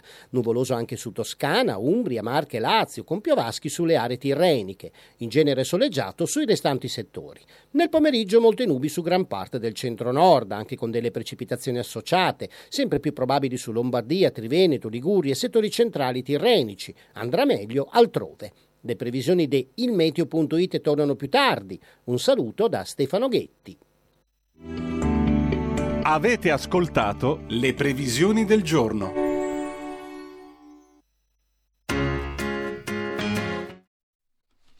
Che succede? Cosa succede nella fantastica RPL, la tua radio, come recita anche la testata della nostra pagina Facebook? Succede che come al solito diamo uno sguardo a quel che accade in mattinata. Ci collegheremo tra poco alle 9.30 per la scuola di magia in diretta con la Camera dei Deputati, dove c'è anche straordinariamente la fidanzata di Berlusconi, come abbiamo letto prima, Marta Fascina, la quale è assente giustificata perché deve badare all'anziano Silvio e intanto prende lo stipendio, denunzia il fatto quotidiano. Comunque alle 9.30 ci colleghiamo con la Camera e il nostro Claudio Borghi Aquilini ci passerà in diretta alla fidanzata di Silvio Berlusconi per scuola di magia. La scuola di magia oggi verte su un argomento, come intortare un anziano miliardario e cavarsela e garantirsi il futuro. Questo è l'oggetto della nostra scuola di magia. Dopodiché abbiamo ehm, alle 10.30, come sempre, Zoom con Antonino Danna. Oggi si parla degli infermieri con Antonio De Palma, presidente di Nursing Up, sindacato infermieristico, ma si parla anche con Gemma Gaetani la ragazza di campagna di salute, benessere e cibo. Eh, in attesa di recuperare la puntata di sabato, il debutto è stato disastroso per questioni tecniche della nostra Gemma Gaetani. La trasmissione è molto bella, è molto ben fatta e però è andata malissimo sotto il profilo tecnico. La ripetiamo per sabato prossimo dalle 11 alle 11.30 e avremo modo di iniziare con il piede giusto anche per la nuova rubrica del sabato, appunto, che è in palinsesto il sabato dalle 11 alle 11.30, mm, una gemma in cucina. A seguire Taglio Basso, l'economia alla prova dei fatti con Stefano Robiati, che è un'altra nuova rubrica di RPL, sempre più meravigliosa. L'inizio di tutte queste meraviglie è stato uh, il talk dalle 12 alle 13 con le nostre impareggiabili conduttrici, tra le quali Carola Rossi. Oggi tocca a Envisioning con Silvia Bernardini e altri ospiti dei quali ci parlerà la stessa Carola. Dalle 12 alle 13 l'appuntamento con la rubrica dedicata all'innovazione e alla capacità di guardare oltre, immaginare e percorrere i sentieri del futuro. Buongiorno Carola, l'ho fatta molto lunga oggi. Mi spiace, mi spiace per te, mi spiace per te. Te tocca. Va benissimo, va benissimo, ci piace così. Buongiorno innanzitutto, buongiorno anche a tutti gli ascoltatori. Beh, aggiungo giusto due cose a quello che hai detto tu. Oggi appunto appuntamento con Envisioning, avremo una Silvia Bernardini in versione inviata speciale eh, dal Global Summit Human Research che è un evento nazionale dedicato al mondo delle risorse umane, quindi un grandissimo convegno all'interno del quale si discute proprio delle professioni del futuro, di quali sono le nuove competenze necessarie. E proprio da uh, questo evento avremo il piacere di avere anche ospiti due dei relatori eh, dell'evento, Riccardo Baldo e Giorgio Ferrari, soci di Quad, che parleranno proprio di eh, di cosa fanno loro di lavoro, perché loro si occupano con la loro impresa fondamentalmente di supportare le aziende nel cercare di creare nuove connessioni di valore tra i servizi e le persone. Questo perché negli ultimi decenni, lo sappiamo, ne abbiamo parlato anche noi eh, tante volte all'interno di Envision, l'innovazione aziendale spesso ha coinciso con l'innovazione tecnologica e digitale dei processi. Queste trasformazioni però vanno a impattare solo una parte dell'organizzazione ovviamente, non vanno a toccare tutti gli aspetti, mentre negli ultimi tempi all'estero un processo in atto già da parecchio tempo perché si sa, ahimè, su, su certe cose l'estero è spesso più avanti di noi, ci si è resi conto che la vera innovazione deve andare a toccare la materia innovativa per eccellenza mm. dell'azienda, ovvero le persone. Questo perché solo andando appunto a creare delle giuste connessioni tra i potenziali servizi e prodotti dell'azienda e le persone che ci lavorano è possibile veramente cambiare la mentalità dell'azienda e fare qualcosa di nuovo. Ecco che quindi ho riassunto molto brevemente perché sì. l'argomento è molto ampio, ne parleremo appunto con i nostri ospiti, però è una puntata interessante per vedere proprio come, soprattutto in un periodo dove appunto si parla tanto di tecnologia, ma c'è un ritorno di fatto alla materia umana perché ci si rende conto che effettivamente senza l'umano anche la tecnologia più sofisticata è, è fine a se stessa, è, è vuota, inutile e quindi con i nostri ospiti vedremo oggi che cosa significa davvero. Grazie, grazie davvero a Carola Rossi, appuntamento alle 12, dalle 12 alle 13. Grazie mille, a più tardi. Grazie a voi, a più tardi. Buona mattina Carola, intanto noi ci fermiamo per la prima pausa, non è che ci fermiamo, anzi ci mettiamo in movimento come non mai perché la prima pausa musicale ci porta dalle parti del del celeberrimo Can tratto dall'Orfeo all'inferno di Jacques Offenbach, operetta, questa dell'Orfeo, appunto rappresentata per la prima volta oggi, 21 ottobre 1858.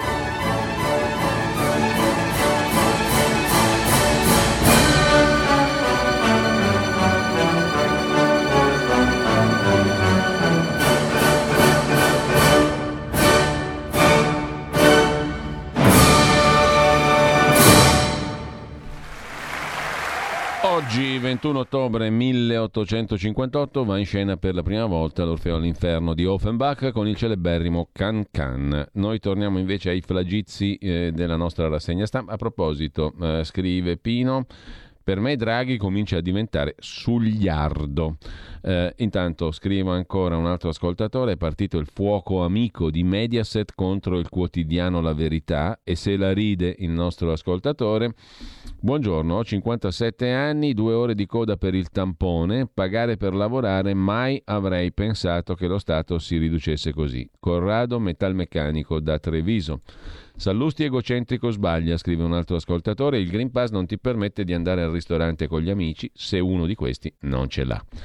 Domanda, ancora un altro ascoltatore, dove sono finite le mascherine di Arcuri? Scopriremo che le hanno inviate in Padania, si sono riempiti le tasche con i nostri morti, ergastolo per questi porchi. A quando lo scioglimento delle, non delle Camere per votare, ma della Lega? A proposito di cambiamenti, che fine ha fatto la bravissima Valentina Lucarelli? Scrive Joe. Valentina Lucarelli mi ha comunicato la sua indisponibilità diciamo, a proseguire nella sua trasmissione, io la ringrazio perché ci ha uh, fornito un, spun, una serie di spunti ottimi tutti i sabati in tema sempre di alimentazione e di cucina e ehm, avendo lei comunicato appunto l'impossibilità di proseguire nella rubrica, tra l'altro è stata sostituita, questa rubrica sostituita si fa per dire insomma, ma nello stesso spazio va in onda una novità che poi vedremo di far percepire al meglio, ripeto, dal prossimo sabato dalle 11 alle 11.30, curata da Gemma Gaetani che sulla verità sta conducendo una serie di, sta scrivendo una serie di articoli in una rubrica altrettanto interessante e stimolante sugli stessi argomenti sostanzialmente, con un taglio differente, ognuno ha i suoi diciamo, punti di vista e anche le sue specificità, ma comunque il tema è quello lì. E intanto um, Torniamo ai quotidiani, dicevo abbiamo ancora da vedere alcune prime pagine, quella del quotidiano nazionale, il nuovo attacco web e l'Italia senza difese, stavolta presa di mira la SIAE, rubati i dati sensibili di cantanti, compresi indirizzi, numeri di telefono e conti bancari. Chiesto un riscatto di 3 milioni in bitcoin, la società la SIAE non cede. L'80% però dei sistemi informatici della pubblica amministrazione non è sicuro. Il direttore Michele Brambilla invece torna sulla ministra dell'Interno, la Morgese, accusata di aver permesso a Forza Nuova di assaltare la sede della CGL, strategia della tensione. La strategia della tensione fu tutta un'altra cosa, scrive Brambilla, il parallelo è completamente fuori luogo.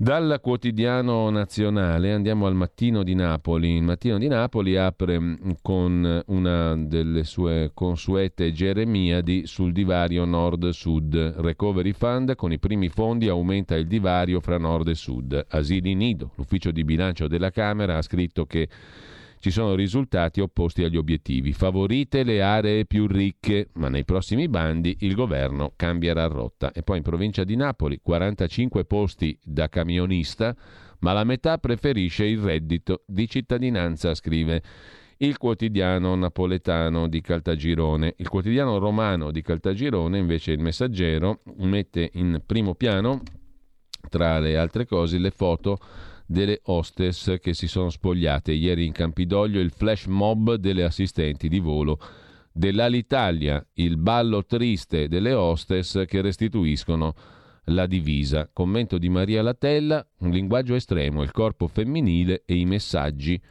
abusati, scrive Latella in prima pagina sul messaggero. Pagina 15 c'è il servizio sulle hostess in sottoveste la protesta in Campidoglio. Le ex dipendenti dell'Alitalia, qualcuna in lacrime, si sono levate la divisa in piazza.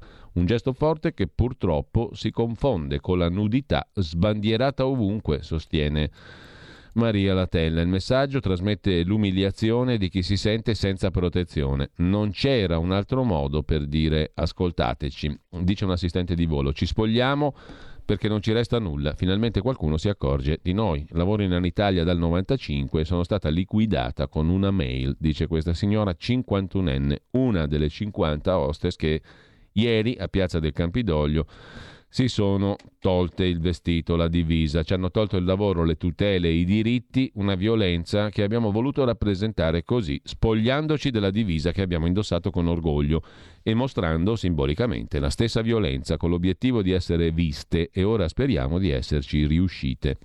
L'obiettivo era quello di lasciare un segno. Anche le scarpe rimandano alla violenza sulle donne, vitt- sulle donne, vittime di abusi. Sono rosse per quelle che purtroppo non sono più qui. Le nostre sono blu, sono quelle della divisa. Ma non è solo per quello, siamo vive, vogliamo vivere. Quello che stiamo attraversando è molto forte. Con le altre colleghe ci siamo confrontate, era importante che arrivasse il messaggio. Abbiamo bisogno di tutele, che ci venga riconosciuto il lavoro a partire da quello pregresso che questa formula di cassa integrazione non prevede. Chiediamo all'azienda e al governo di prevedere ammortizzatori sociali, ma che vengano eseguiti controlli su ciò che sta accadendo. Tra i 2.000 addetti al ramo aviation reclutati dalla nuova ITA ci sono hostess e personale di volo che neanche avevano mandato la candidatura, mentre fuori dalla lista sono rimasti colleghi che avevano anzianità e ore di volo. Lasciamo con ciò anche il messaggero, andiamo a vedere infine per concludere il Tempo di Roma, il quotidiano diretto da Franco Bechis. Morti di tutto, non di Covid. È il titolo d'apertura. Clamoroso rapporto aggiornato dall'Istituto Superiore di Sanità sui morti della pandemia. Due terzi avevano più di tre malattie gravi. Franco Becchis commenta il tutto. C'è anche il saluto romano allo stadio e lo Tito, il presidente della Lazio, licenzia il falconiere della squadra di calcio. Faceva volare il falcone simbolo della squadra. Scontro su Barelli, capogruppo in Forza Italia, la Germini guida la rivolta dei ministeriali. Poi ci sono solo 2 miliardi per alleggerire le bollette di luce e gas. Non bastano. Ma veniamo al pezzo principale del tempo di Roma, morti di tutto, non di Covid. Secondo il nuovo rapporto dell'Istituto Superiore Sanità su mortalità per Covid, il virus che ha messo in ginocchio il mondo avrebbe ucciso molto meno di una comune influenza. Sembra un'affermazione da Novax, ma secondo il campione statistico di cartelle cliniche raccolte dall'Istituto Superiore di Sanità, sentite la cifra che fa fa spavento, soltanto il 2,9% delle morti registrate da fine mese di febbraio 2020 sarebbe dovuto al Covid-19. 2,9%. Quindi dei 130.468 morti registrati dalle statistiche ufficiali al momento della preparazione del nuovo rapporto del nuovo rapporto mh, dell'Istituto Superiore di Sanità, mh, dei 130.000 e passa, solo 3.783 sarebbero dovuti alla potenza della SARS-CoV-2, della, della Covid-19 in sé, perché tutti gli altri italiani che sono morti avevano da una a cinque malattie che secondo l'Istituto Superiore di Sanità lasciavano loro già poca speranza. Addirittura il 67,7% dei morti ne avrebbe avuto insieme più di tre malattie contemporanee, il 18% almeno due. Ora, personalmente conosco tanta gente, ma nessuno che abbia la sfortuna di avere cinque malattie gravi nello stesso tempo. Vorrei fidarmi dei nostri scienziati. Poi vado a leggere i malanni elencati che sarebbero ragione non secondaria della morte di tanti italiani e qualche dubbio mi viene. Secondo l'Istituto Superiore di Sanità, il 65,8% degli italiani morti dopo essere stati infettati dal Covid era malato di ipertensione arteriosa, cioè aveva la pressione alta. Il 23% era anche demente. Il 29% aggiungeva ai malanni un po' di diabete, il 24,8% fibrillazione atriale. E il 17,4% aveva già polmoni ammalati, il 16,3% un cancro negli ultimi 5 anni, il 15,7% soffriva di scompenso cardiaco, il 28% aveva cardiopatia ischemica, il 24,8% fibrillazione atriale, più di uno ogni 10 era anche obeso, più di uno su dieci aveva avuto un ictus, altri ancora, sia pure in percentuale ridotta, avevano problemi gravi al fegato, dialisi, malattie autoimmuni. Sarà tutto vero, scrive Franco Bechis, ma se non è il virus ad uccidere gli italiani, allora mi spiegate perché la scienza ha imposto tutto quello che abbiamo visto in quest'anno e mezzo, dalle mascherine al distanziamento al lockdown, e come facevamo ad avere quasi 126.000 italiani ridotti in quelle condizioni con 3, 4, 5 malattie gravi destinati comunque ad andarsene anche se non fosse mai esistito il coronavirus? Quei numeri sarebbero un atto di accusa clamoroso nei confronti del sistema sanitario italiano, da cui pure provengono.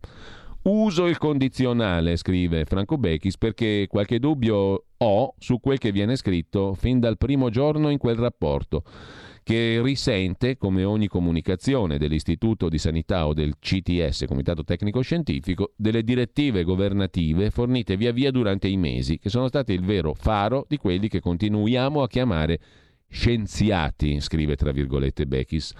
All'inizio il governo in carica, quello di Giuseppe Conte, mentre l'Italia mostrava di essere il paese del mondo più impreparato e incapace di affrontare la pandemia, chiedeva dati per tranquillizzare gli italiani e ricordo bene le conferenze stampa settimanali dell'Istituto Superiore di Sanità e Protezione Civile in cui questi morti venivano sempre minimizzati, ponendo sempre l'accento sulle molte patologie riscontrate in chi non ce l'aveva fatta. Bisognava dire che questo virus non uccideva in sé, ma accompagnato ad altri malanni in persone fragili poteva affrettare una fine che comunque era vicina. Poi, in periodo di campagna vaccinazioni l'esigenza governativa è diventata opposta, drammatizzare, spingere chiunque verso la salvezza delle fiale, ma si sono dimenticati di aggiornare le istruzioni sul rapporto della mortalità che ha seguito nella sua pubblicazione, sempre più diradata nel tempo e mai tambureggiata, l'impostazione data all'inizio. Dunque, conclude Franco Bechis, una gran confusione che alimenta anche paure e irrigidisce resistenze ancora di qualche milione di italiani che alla vaccinazione si sottrae. Forse con meno propaganda, meno rigidità, più informazione corretta, tutto questo non sarebbe così. Su più di 130.000 persone che hanno perso la vita, solo per 3.780 la causa è stata la presenza del virus in sé. La percentuale è terrificante e la riassume in prima pagina il Tempo di Roma, appunto, Soltanto il 2,9% dei morti dal febbraio 2020 sarebbe dovuto solo al Covid-19 su 130.468. Sembra un'affermazione strampalata da Novax, ma è contenuta nell'ultimo rapporto dell'Istituto Superiore di Sanità sulla mortalità per Covid. Morti di tutto, non di Covid, riassume il tempo di Roma e uno a questo punto gli viene veramente non so cosa dire, non so cosa dire. Eh, intanto eh, lasciamo anche il tempo, andiamo a vedere Italia oggi, prima pagina, solo briciole dalla web tax. Nel 2021 Amazon ha versato 10 milioni con un fatturato di 1 miliardo e 9. La storia è quella appunto di Amazon, Google e via dicendo che versano pochissimo di tasse. La web tax non frutta niente. Intanto la Procura di Milano, scrive Italia Oggi nel corsivo di prima pagina, ha chiesto l'archiviazione, il diritto rovescio, per le ipotesi di reato della primavera 2020 per la gestione dell'emergenza sanitaria pandemia Covid presso il Pio Albergo Trivulzio, la Baggina di Milano, l'ospizio. Come si ricorderà dall'inchiesta giudiziaria, i media progressisti, cioè tutti, presero lo spunto per un attacco concentrico devastante contro il presidente della Lombardia, Attilio Fontana, tacendo sul fatto che semmai il Pio Albergo Trivulzio dipendeva dal comune di Milano, cioè da Beppe Sala. Non solo, allora iniziò anche la sistematica, pregiudiziale demolizione della sanità lombarda, definita contro ogni evidenza come la peggiore in Italia. Cosa tuttora smentita dagli italiani che in occasione di guai sanitari seri scelgono la Lombardia come sistema ospedaliero di riferimento, tant'è che in molte regioni si dice che il loro ospedale migliore è, è l'Alitalia, perché li porta al più presto a Milano. Conclude, senza bisogno di sprecare parole, eh, veri- eh, il, um, il, primo, in prima pagina, um, Pierluigi Magnaschi, chiedo scusa, il direttore di Italia Oggi. Pagina 2, i commenti. In primo piano il pezzo di Diego Gabutti coi saluti romani e l'anti-Neger non si costruisce alcuna identità, la crisi del centrodestra è dovuta più a Salvini e Meloni che ai talk show. Il governo che va alle grandi manovre, scrive ancora eh, Italia Oggi, e poi il pezzo di Domenico Cacopardo che critica duramente la Morgese. Non ha senso politico la ministra dell'Interno. Salvini ha la faccia di bronzo quando lamenta l'intervento contro gli agitatori di Trieste, ma è imbarazzante la relazione di Lamorgese davanti al Parlamento, scrive Cacopardo.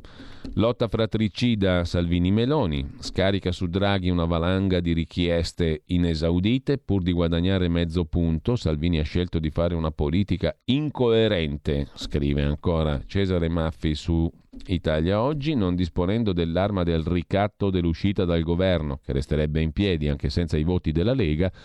A Salvini restano solo sforzi meramente verbali, ma alla lunga diventano inattendibili.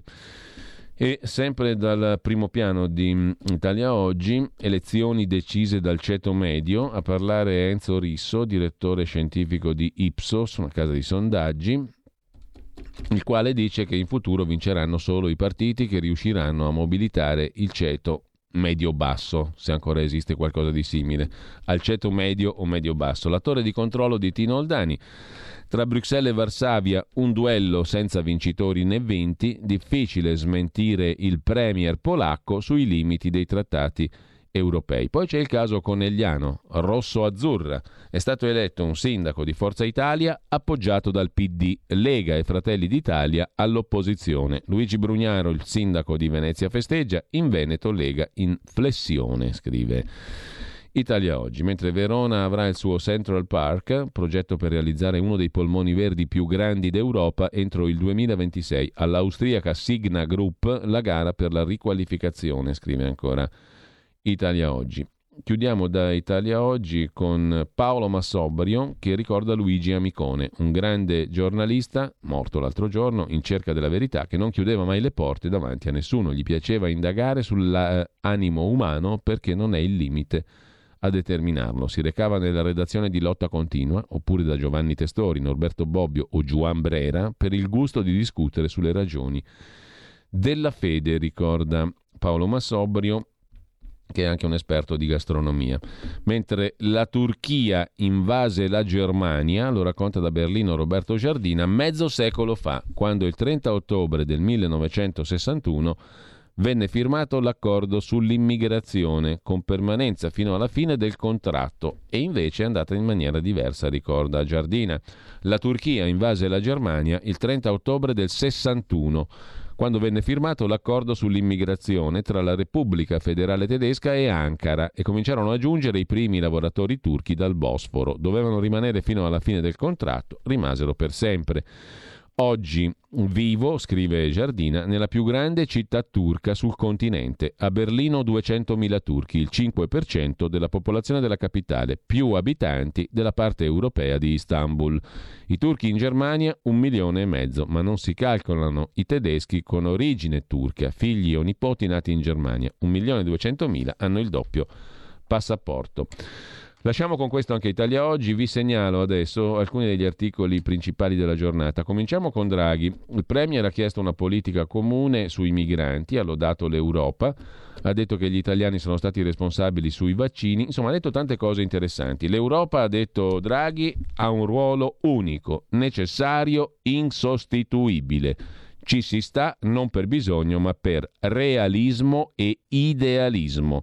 Senza la capacità di spesa dell'Europa non avremmo avuto i risultati di vaccinazione della popolazione e non sarebbe arrivata la ripresa. Non si potrebbe impostare la transizione digitale, nemmeno quella ecologica, che hanno bisogno di centinaia di miliardi di euro all'anno, ha detto Draghi in Parlamento, anticipando gli argomenti che affronterà oggi nel Consiglio europeo di Bruxelles mettendo talvolta sotto accusa la Commissione europea, per esempio sul dossier migranti, per la lentezza delle proposte. Su tutto il resto Draghi difende a tutto tondo l'Unione Europea, la, qual- la qualcosa chiaramente non meraviglia nessuno, a cominciare dalla prevalenza della Corte di giustizia europea sul potere delle corti costituzionali nazionali sui casi Polonia e Ungheria, ha detto Draghi, la posizione non può che essere di fermissimo sostegno alla Commissione. Il nostro auspicio è che si rientri nell'alveo della giurisdizione della Corte di giustizia europea. E poi Draghi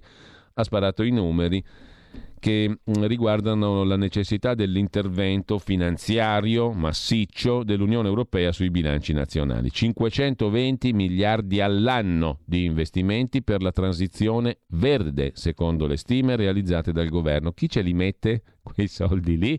Fatevi quattro conti in tasca e poi capirete chi ce li mette quei soldi lì sulla difesa europea, perché non potremo mai vincere sul piano nazionale la sfida della difesa, e poi la transizione verde e digitale, appunto, che richiede investimenti miliardeschi annui per 520 miliardi soltanto la transizione verde. Il settore dell'energia e dei trasporti richiederanno investimenti di 390 miliardi di euro per anno. E per quanto riguarda mh, mm, eh, la transizione digitale, eh, riguardo alla transizione verde e quella digitale, 200, 650 miliardi di euro all'anno fino al 2030, dei quali 650, 520 sempre all'anno di miliardi soltanto per la transizione verde, cioè tra transizione verde e digitale 650 miliardi all'anno, per energia e trasporti investimenti per 390 miliardi di euro all'anno, il 50% superiore che non in passato. Sono dimensioni che non riusciamo ad affrontare a livello nazionale. Poi c'è il discorso dei vaccini e tutto il resto che abbiamo più o meno visto, uh, la lotta al Covid, l'agenda digitale e le cifre, le cifrone che abbiamo appena ricordato. Intanto, uh, sempre dai quotidiani di oggi, vi volevo citare anche la pagina di politica interna e il patto delle pere, perché questo è un altro degli argomenti del giorno. Salvini e Meloni a casa Berlusconi, ma in Forza Italia Gelmini attacca, scrive il Corriere della Sera. Matteo Salvini ha detto che va benissimo l'attuale legge elettorale, se qualcuno a sinistra vuole modificarla possiamo ragionare, ma su una legge ancor più maggioritaria, dice il leader della Lega. Quanto alla Gelmini mi sento di essere profondamente berlusconiana, ha detto la ministra, ma l'ultima stagione del berlusconismo non mi rappresenta e non rappresenta neanche Berlusconi. Come dire, Berlusconi non è più lui. Licia Ronzulli, Forza Italia, ha risposto: il nervosismo della Gelmini tradisce qualcosa che non mi spiego. Così insulta l'intelligenza e la capacità di discernimento del nostro presidente Berlusconi. Ma vediamo un po' come la racconta il Corriere della Sera. Dopo Otto mesi insieme per provare a rilanciare il centrodestra, nella villa sull'Appia antica di Silvio Berlusconi, che ha chiamato Meloni e Salvini a pranzo per mettere la parola fine agli scontri e darsi un'agenda. Sostegno al governo, coordinamento, voto compatto sul Quirinale, no alla riforma elettorale proporzionale. Due ore di confronto senza toni aspri, scrive il Corriere della Sera ha la presenza anche di Tajani, Ronzulli e La Russa. Sorrisi, abbracci, comunicato congiunto, massima collaborazione. I leader d'ora in avanti avranno incontri con frequenza settimanale per concordare azioni parlamentari. Il centrodestra intende muoversi compatto anche per l'elezione del Presidente della Repubblica, continuare a lavorare come coalizione, eccetera. No alla legge proporzionale ma si spacca clamorosamente. Forza Italia, il grido di Maria Stella Gelmini contro la gestione sovranista del partito. Il caso Sbelli, l'elezione del nuovo capogruppo alla Camera al posto di Roberto Occhiuto, eletto presidente della Calabria. Berlusconi aveva indicato Paolo Barelli, potente presidente della Federazione Nuoto, uomo di rapporti romani, sponsorizzato da Tajani, ma considerato troppo sovranista. L'area Gelmini, Carfagna Brunetta, i tre ministri, per invertire la rotta e riprendere centralità nel partito, invece ha denunciato il nuovo cerchio magico la lontananza sempre maggiore di Letta e Ghedini e aveva puntato le proprie carte come capogruppo su Sestino Giacomoni, fedelissimo di Berlusconi. La lotta si è fatta feroce, Berlusconi ha ribadito la sua scelta. Barelli, il sovranista presunto tale. I ministri però non si sono arresi. Sono state raccolte firme per ottenere il voto segreto. I ministri contavano ieri di riuscire a far votare i deputati per dare un segnale. Conte nella notte, alla fine Berlusconi Conte nel senso di si sono fatti i conti, ma alla fine Berlusconi ha inviato una lettera in cui designava Barelli, fine della favola, voto unanime per Paolo Barelli, nuovo capogruppo di Forza Italia alla Camera. Rabbia della Gelmini che si è sfogata coi deputati. I candidati alle amministrative, ha detto Gelmini, sono stati sbagliatissimi a Roma e a Milano. Dovevamo essere più forti per chiedere nomi migliori. I ministri vengono lasciati soli, ha detto Gelmini, sono esclusi dai tavoli con Berlusconi e quasi sopportati. Non c'è sintesi nel centrodestra, ci sono divisioni enormi, prevalgono i duri. Oggi non è più la stagione dei falchi, dice Gelmini, se non vogliamo che Forza Italia si riduca a un cortile in cui sono elette 10 persone, la linea politica è più quella di Mara Carfagna che di altri. Moderata, cultura di governo. Se faremo finta che i problemi non ci sono o andremo a traino di Lega e Fratelli d'Italia, altri occuperanno il nostro spazio. Il tempo del sovranismo è finito, ha urlato Maria Stella Gelmini. La ministra esclude di lasciare Forza Italia, ma il resto per far cambiare pelle al partito. In serata si incontra con Brunetta e Carfagna, dobbiamo decidere come muoverci. Così dentro Forza Italia. Poi c'è il patto delle pere riassunto dal Corriere della Sera. Silvio sul colle se vuoi ci siamo e c'è lo stop al proporzionale. Salvini ha chiesto di coordinare lui la squadra di Forza Italia e Lega al governo. Il momento è delicato, i fronti aperti sono tanti, il vertice delle pere è finito nell'unico modo possibile. Quirinale, legge elettorale. Per Berlusconi il piatto è il Quirinale. Mm, continua a ritenere possibile Berlusconi una sua salita al colle. Chissà se è vero. Intanto anche il Corriere si occupa di Lamorgese che chiama Maroni al Viminale e lui risponde è un onore. Presiederà la consulta contro il caporalato, scintille tra l'ex ministro leghista e il suo partito, scrive il Corriere della Sera, che lasciamo per andare invece al fatto quotidiano, qui c'è la cosa troppo divertente. Alla Camera Marta Fascina, la fidanzata di Silvio, si pappa lo stipendio per accudire Berlusconi. Eccola, eccola. Quando sta per iniziare la riunione di Forza Italia, racconta Ilaria Proietti, pagina 3 del Fatto Quotidiano, per decidere il capogruppo, gli occhi sono tutti per lei, per la Marta, intesa come Marta Fascina, la fidanzata di Berlusconi. Qui andiamo sul sugliardo. Avete scoperto cosa significa? Eh, e beh, non votare più, scrive un ascoltatore, si comincia a vedere da dove vengono i veri fascisti. Audio messaggio, lo ascoltiamo 16 secondi su WhatsApp 346 6427 756. Se volete potete mandare anche audio messaggi, eh? purché non ci siano insulti, purché non ci siano bestemmie, purché non ci siano parolacce, purché non fate i cretini, insomma. Eh? Sentiamo. Ciao Giulio, sono Michele, volevo esprimere il mio dissenso in merito alla durata, la validità del tampone che oggi è 48 ore ed estenderlo una settimana. Questo avrebbe un senso scientifico.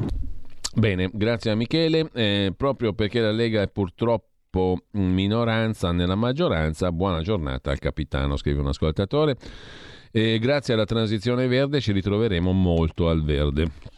Intanto Flagizio è un avvenimento un avvenimento nefando, un avvenimento tragico, un'infamia, una scelleratezza, una roba molto brutta, diciamo così. Deriva dal latino, flagitium, a sua volta da un verbo, flagito, che significa chiedere con insistenza, rompere le scatole, insistere. Da cui flagizio, avvenimento infame, scelleratezza. Sugliardo invece ha un, un'origine ben più interessante, deriva secondo non pochi da sus, maiale e ehm, anche da Suculus, porcello, porcellino, che si diffonde nel Medioevo, dal latino appunto sus maiale. Suculare significa sporcare, ma anche dal francese suyar, eh, insozzare sostanzialmente. Quindi ha una doppia radice franco-provenzale e latina e significa sostanzialmente laido, immorale. La sua radice da maiale l'ha, l'ha conservata tutta. Quindi Sugliardo è un aggettivo che sta per laido, immorale, schifoso e deriva bene o male dal maiale. Flagizio è invece un, un, flagello, più o meno, una scelleratezza, un atto infame per essere più precisi, un avvenimento infame, una scelleratezza, una roba molto brutta. Di quelle che si leggono spesso in uh, rassegna stampa che accadono nel mondo e nella vita. In ogni caso, mh, mm, abbiamo un altro audio messaggio, lo ascoltiamo al volo. Giulio, i numeri che hai prima elencato dal giornale Italia Oggi, l'amico Bolognetti li sta divulgando da mesi, sempre i numeri dell'ISS. La patologia media di chi moriva era di 3.6 malattie. È una cosa risaputa, adesso qualcuno se ne accorge, però è così. Ciao, sono Walter. Ciao Walter, domani sarà con noi alle 8.30 Maurizio Bolognetti che continua nel suo sforzo tragico e politico di sciopero della fame per la verità e per la conoscenza. E a proposito di questo, però, il quotidiano oggi, se qualcuno lo vuole rileggere, i dati e l'articolo mh, di Franco Becchis è Il tempo di Roma, non Italia oggi. Eh, buongiorno, un ascoltatore, lo salutiamo anche noi. Mm, Mim, mm, Raffaele da Torino, se non sbaglio. Eh, e intanto ehm, torniamo appunto agli articoli di oggi mh, mm, con questo bel pezzo di colore del fatto quotidiano sulla fidanzata di Berlusconi, che a Montecitorio non si vedeva da un pezzo, perché Berlusconi manca da Roma da un bel po', Covid e altri acciacchi, lungo soggiorno in Francia, ricovero via l'altro a Milano marcando visita di fronte ai magistrati che lo attendono, ma lei Marta non ci sta a passare per Lazzarona ancorché di assenze a Montecitorio ne abbia collezionate un mucchio, da che non mancava un giorno a inizio legislatura, ha rarefatto le sue presenze per stare appresso al compagno Silvio, al punto da piazzarsi in fondo alla classifica delle presenze. Le votazioni alle quali non ha partecipato la fidanzata di Berlusconi alla Camera sono il 70% del totale. Evidentemente il nostro gruppo ritiene che fare l'assistente sentimentale di Berlusconi sia una funzione politica che va premiata, dice a denti stretti una deputata di Forza Italia sotto garanzia di anonimato, perché per la gran parte delle assenze risulta assente giustificata anche ai fini del quattrino della diaria, la fidanzata di Berlusconi che lasciamo per andare invece al foglio dove c'è da segnalare il pezzo di Fabio Massa su Milano. Dopo le sberle, ecco pronta la rissa tra Lega e Forza Italia in regione. Cosa non funziona? I blocchi di partenza del centrodestra sul dopo Fontana. C'è chi scommette che Attilio Fontana non toccherà una virgola, altro che rimpasti di giunta. Eh, certo, per le logiche del manuale Cencelli, che anche Beppe Sala ha dimostrato di conoscere, scrive Fabio Massa, qualche casella andrebbe ridefinita. Non bisogna solo tener conto della rappresentatività dei gruppi consigliari, ma anche dei territori. Il conto degli assessori è complicato dal fatto che vengano dalla Valtellina, dalla Valcamonica o da Milano e così via. Tutta la regione va rappresentata. E poi ci sarebbe anche il tema della competenza, in un momento in cui la gente chiede serietà. Partendo dalla fine, difficile che Attilio Fontana si metta a fare rimpasti a un anno e mezzo dalla fine della consigliatura, ma le tensioni sotterranee esistono. Da una parte c'è la Lega che ha preso due schiaffi, Milano-Varese, ma dentro il palazzo ha acquisito due consiglieri pesanti, il presidente del Consiglio regionale Fermi e il consigliere Piazza, transfughi da Forza Italia.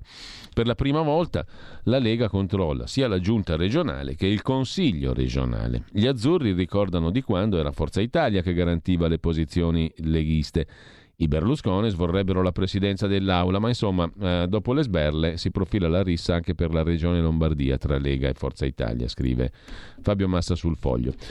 C'è da segnalare su Repubblica un'intervista a Carlo Calenda, leader di Azione, candidato sindaco a Roma, ha preso un bel po' di voti. Serve un fronte comune da Bersani a Giorgetti per Draghi anche dopo il 2023. È il modello Paolo Mieli di cui abbiamo parlato stamattina. Carlo Calenda dice a Repubblica che la vecchia politica non c'è più, il Movimento 5 Stelle è imploso e bisogna fare un frontone da Bersani a Giorgetti per garantire Draghi presidente anche dopo il 2023, cioè dopo le elezioni. Mentre la stampa dedica due pagine alla questione delle pensioni, i sindacati contro quota 102, su questo c'è un'intervista a Alberto Brambilla che a proposito di Maroni fu uno dei sottosegretari al welfare del ministro Maroni quando Maroni fu ministro del lavoro. Quota 102 è una soluzione ottima per superare quota 100, dice Alberto Brambilla. Perché? Perché in questo modo garantiamo un minimo di flessibilità in uscita e al tempo stesso non abbiamo costi troppo elevati. L'idea del governo è corretta, garantisce flessibilità e costi non alti. Quando abbiamo scritto la riforma Dini avevamo previsto una finestra tra 57 e 65 anni per uscire dal lavoro. Se guardiamo all'anno prossimo, più dell'86% di quelli che andranno in pensione uscirà col sistema misto, parte retributivo, parte contributivo. Il contributivo peserà per oltre il 65% della pensione. Il contributivo rende quello che si è versato. La spesa eventuale per la Repubblica se li si lascia uscire con qualche anno d'anticipo, riguarda solo l'anticipo di cassa. Quindi i 600 milioni il governo li stanzia per il 2022, magari prevedendo un ampliamento dell'anticipo pensionistico sociale e bastano questi soldi sull'ape sociale. Come per i gravosi, dice Brambilla, tutte le volte che mi viene chiesto un parere rispondo che esistono i fondi di solidarietà e i fondi esuberi.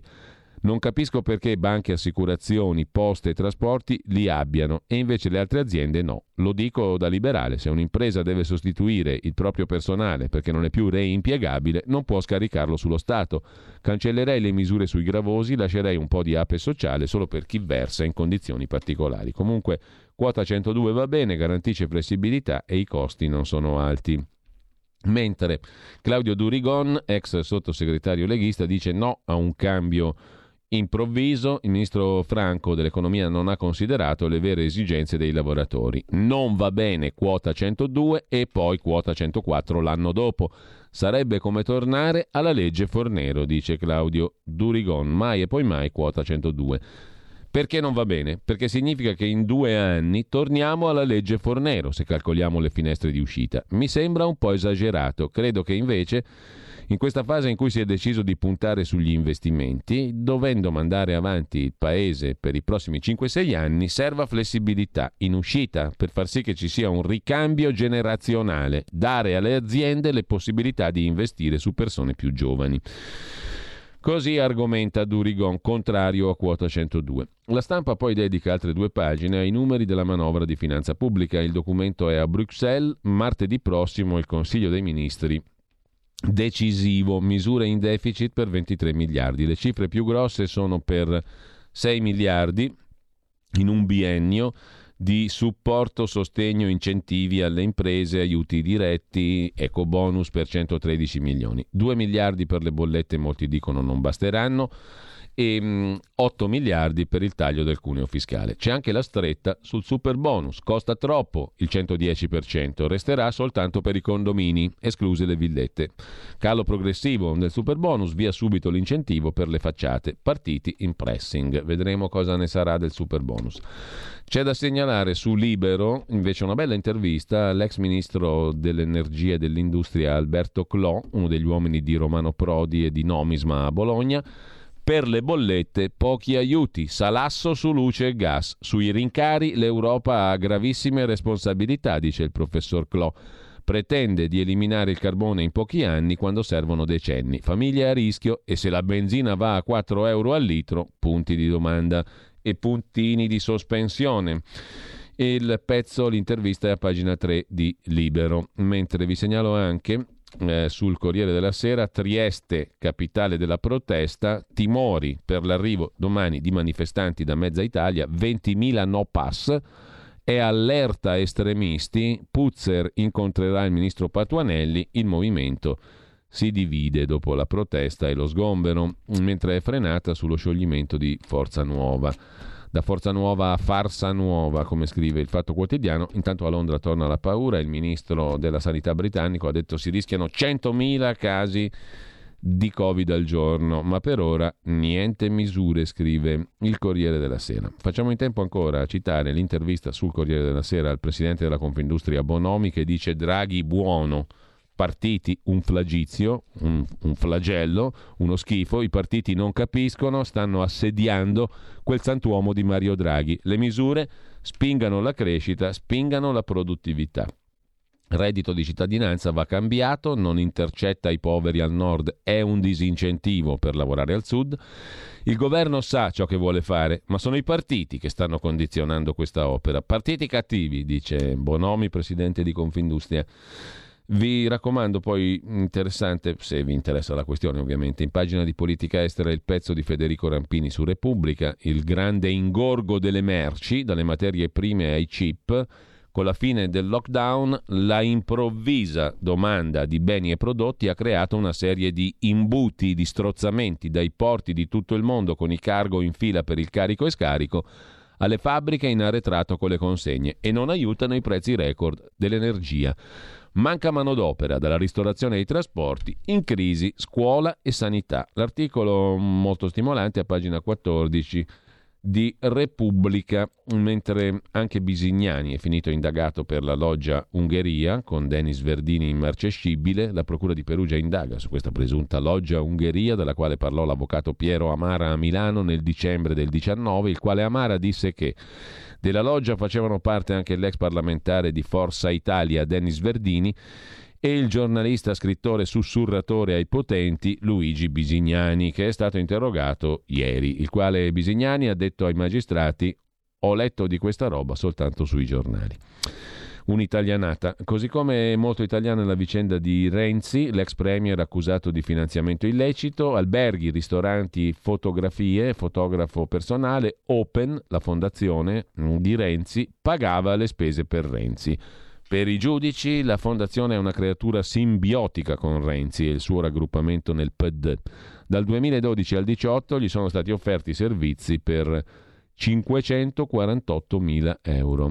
Dal Fatto Quotidiano torniamo al Corriere della Sera in cronaca lombarda, auto di lusso, frodi, hashish, gli affari del clan di Indrangheta di San Luca tra Baviera e Lombardia. 14 arresti ieri per truffa societaria da 13 milioni, fatti di indrangheta immarcescibile. Mentre sul quotidiano Avvenire c'è una questione che riguarda la riforma della giustizia Cartabia, ignorati i diritti dei minori, per i giudici una riforma sbagliata, ieri i presidenti dei tribunali e i procuratori minorili hanno chiesto modifiche durante un incontro con la ministra Cartabia.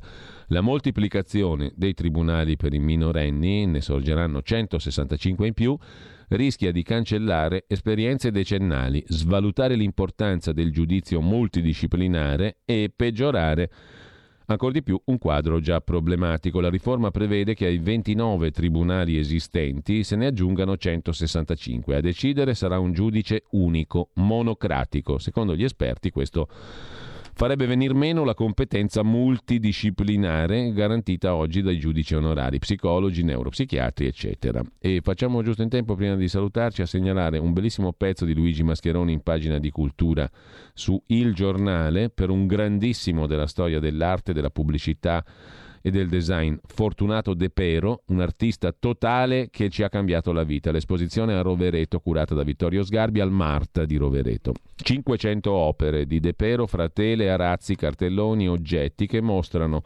una mentalità sperimentativa senza limiti. La città trentina è il luogo di De Pero, il museo ha ereditato 3.000 suoi oggetti. E infine, no, infine niente, era l'ultima segnalazione, eh, sugliardamente andiamo al qui Parlamento e poi andiamo proprio in Parlamento, alla Camera dei Deputati, con la scuola di magia Claudio Borghi Aquilini, 9.30 e qualcosa. Qui Parlamento. Passiamo all'interrogazione 3 2555 deputati Molinari ed altri concernenti chiarimento in merito all'operato del Ministro della Salute, a seguito delle segnalazioni di non conformità di mascherine chirurgiche acquistate in Cina, alla luce di una recente inchiesta giudiziaria che vede coinvolto l'ex commissario straordinario Domenico Arcuri. Il deputato Giuseppe Paolina ha facoltà di illustrare l'interrogazione di cui è cofirmatario. Prego. Grazie Presidente, Ministro Speranza. Nella giornata di ieri, appena dopo la chiusura dei seggi elettorali, e sottolineo appena dopo la chiusura dei seggi elettorali, è rimbalzata su tutti i quotidiani la notizia che vede coinvolto l'ex commissario straordinario Domenico Arcuri, indagato dalla Procura di Roma per corruzione, peculato e abuso d'ufficio. Le indagini della Procura gravitano attorno agli affidamenti disposti dall'ex commissario a favore di tre consorzi cinesi per l'acquisto di 800 mi- 801 milioni di mascherine dal valore di complessivo di 1,2 miliardi di euro. Le analisi di laboratorio condotte dagli inquirenti hanno certificato che questi dispositivi non soddisfano i requisiti, anzi sono pericolose. La Procura aveva ordinato il sequestro di queste mascherine in oggetto per eh, quelle giacenti, ma molte risultavano già distribuite nelle fasi più critiche dell'emergenza a ospedali e RSA. allora, se, se, e per quali ragioni non abbia dato seguito segna- alle segnalazioni, ignorandole completamente e omettendo di adottare iniziative di competenza per la tutela della salute pubblica. Ringrazio onorevole Paolino, il Ministro della Salute Roberto Speranza facoltà di rispondere. Prego Ministro. Sì, grazie Presidente. In riferimento al question time in oggetto si segnala preliminarmente che c'è una differenza molto importante sull'ambito delle autorizzazioni tra le mascherine facciali FFP2, FFP3 e i dispositivi invece di i dispositivi medici, le, le mascherine chirurgiche. Le mascherine facciali FFP2 ed FFP3 non sono infatti dispositivi medici, bensì sono dispositivi di protezione individuale e sono sotto la vigilanza del Ministero dello Sviluppo Economico e del Ministero del Lavoro, come chiaramente sancito dall'articolo 13 del decreto legislativo 475 del 1992, in modo particolare i commi 1 e 4 in quanto usati per proteggere l'utilizzatore da agenti esterni e sono certificati ai sensi di quanto previsto dal decreto legislativo 475 del 92 sulla base di norme tecniche armonizzate. A tal proposito, in coerenza con quanto sopra detto, si rappresenta che sul sito istituzionale di Accredia, che è l'ente unico di accreditamento designato dal governo italiano, si legge testualmente qualora il dispositivo di protezione oggetto di approfondimento non dovesse risultare correttamente marcato CE non validato da INAIL, è possibile segnalarlo alle autorità preposte alla sorveglianza del mercato. Per i dispositivi di protezione individuale le segnalazioni vanno inviate al Ministero dello Sviluppo Economico e al Ministero del Lavoro e delle Politiche Sociali. Le mascherine chirurgiche invece rispondono alla norma tecnica UNI-N 1468-3-2019 e non sono soggette ad autorizzazione ministeriale, fermo restando l'obbligo del fabbricante di garantirne la conformità tecnica ai requisiti essenziali, con apposizione del marchio CE sul prodotto immesso in commercio e l'iscrizione alla banca dati del Ministero della Salute. Fatte queste doverose premesse, si segnala che al fine di contrastare il diffondersi dell'epidemia da SARS-CoV-2, il legislatore ha introdotto norme speciali eccezionali finalizzate a far fronte al rilevante incremento del fabbisogno di DPI e di dispositivi medici attraverso un meccanismo di semplificazione procedurale per l'acquisizione dei citati dispositivi mediante l'effettuazione di valutazioni documentali sulle caratteristiche degli stessi svolte dall'INAIL per i DPI e dall'Istituto Superiore di Sanità per i dispositivi medici, secondo il procedimento analiticamente descritto dall'articolo 15 del decreto legge 17 marzo 2020. Per quanto attiene all'attività di approvvigionamento effettuata dalla struttura commissariale, si rappresenta che la normativa di riferimento e segnatamente l'articolo 5 bis del menzionato decreto legge consente alla protezione civile e al commissario straordinario di acquisire dispositivi di protezione individuale e altri dispositivi medicali in deroga alla vigente disciplina in materia di appalti pubblici. Rammento che nell'ambito nell'ambito del Comitato Tecnico Scientifico il coordinatore aveva individuato due gruppi di lavoro, uno per i DP e uno per i DM, che mediante una valutazione di carattere documentale esaminavano le relazioni tecniche che accompagnavano i dispositivi in questione ai fini dell'autorizzazione in deroga.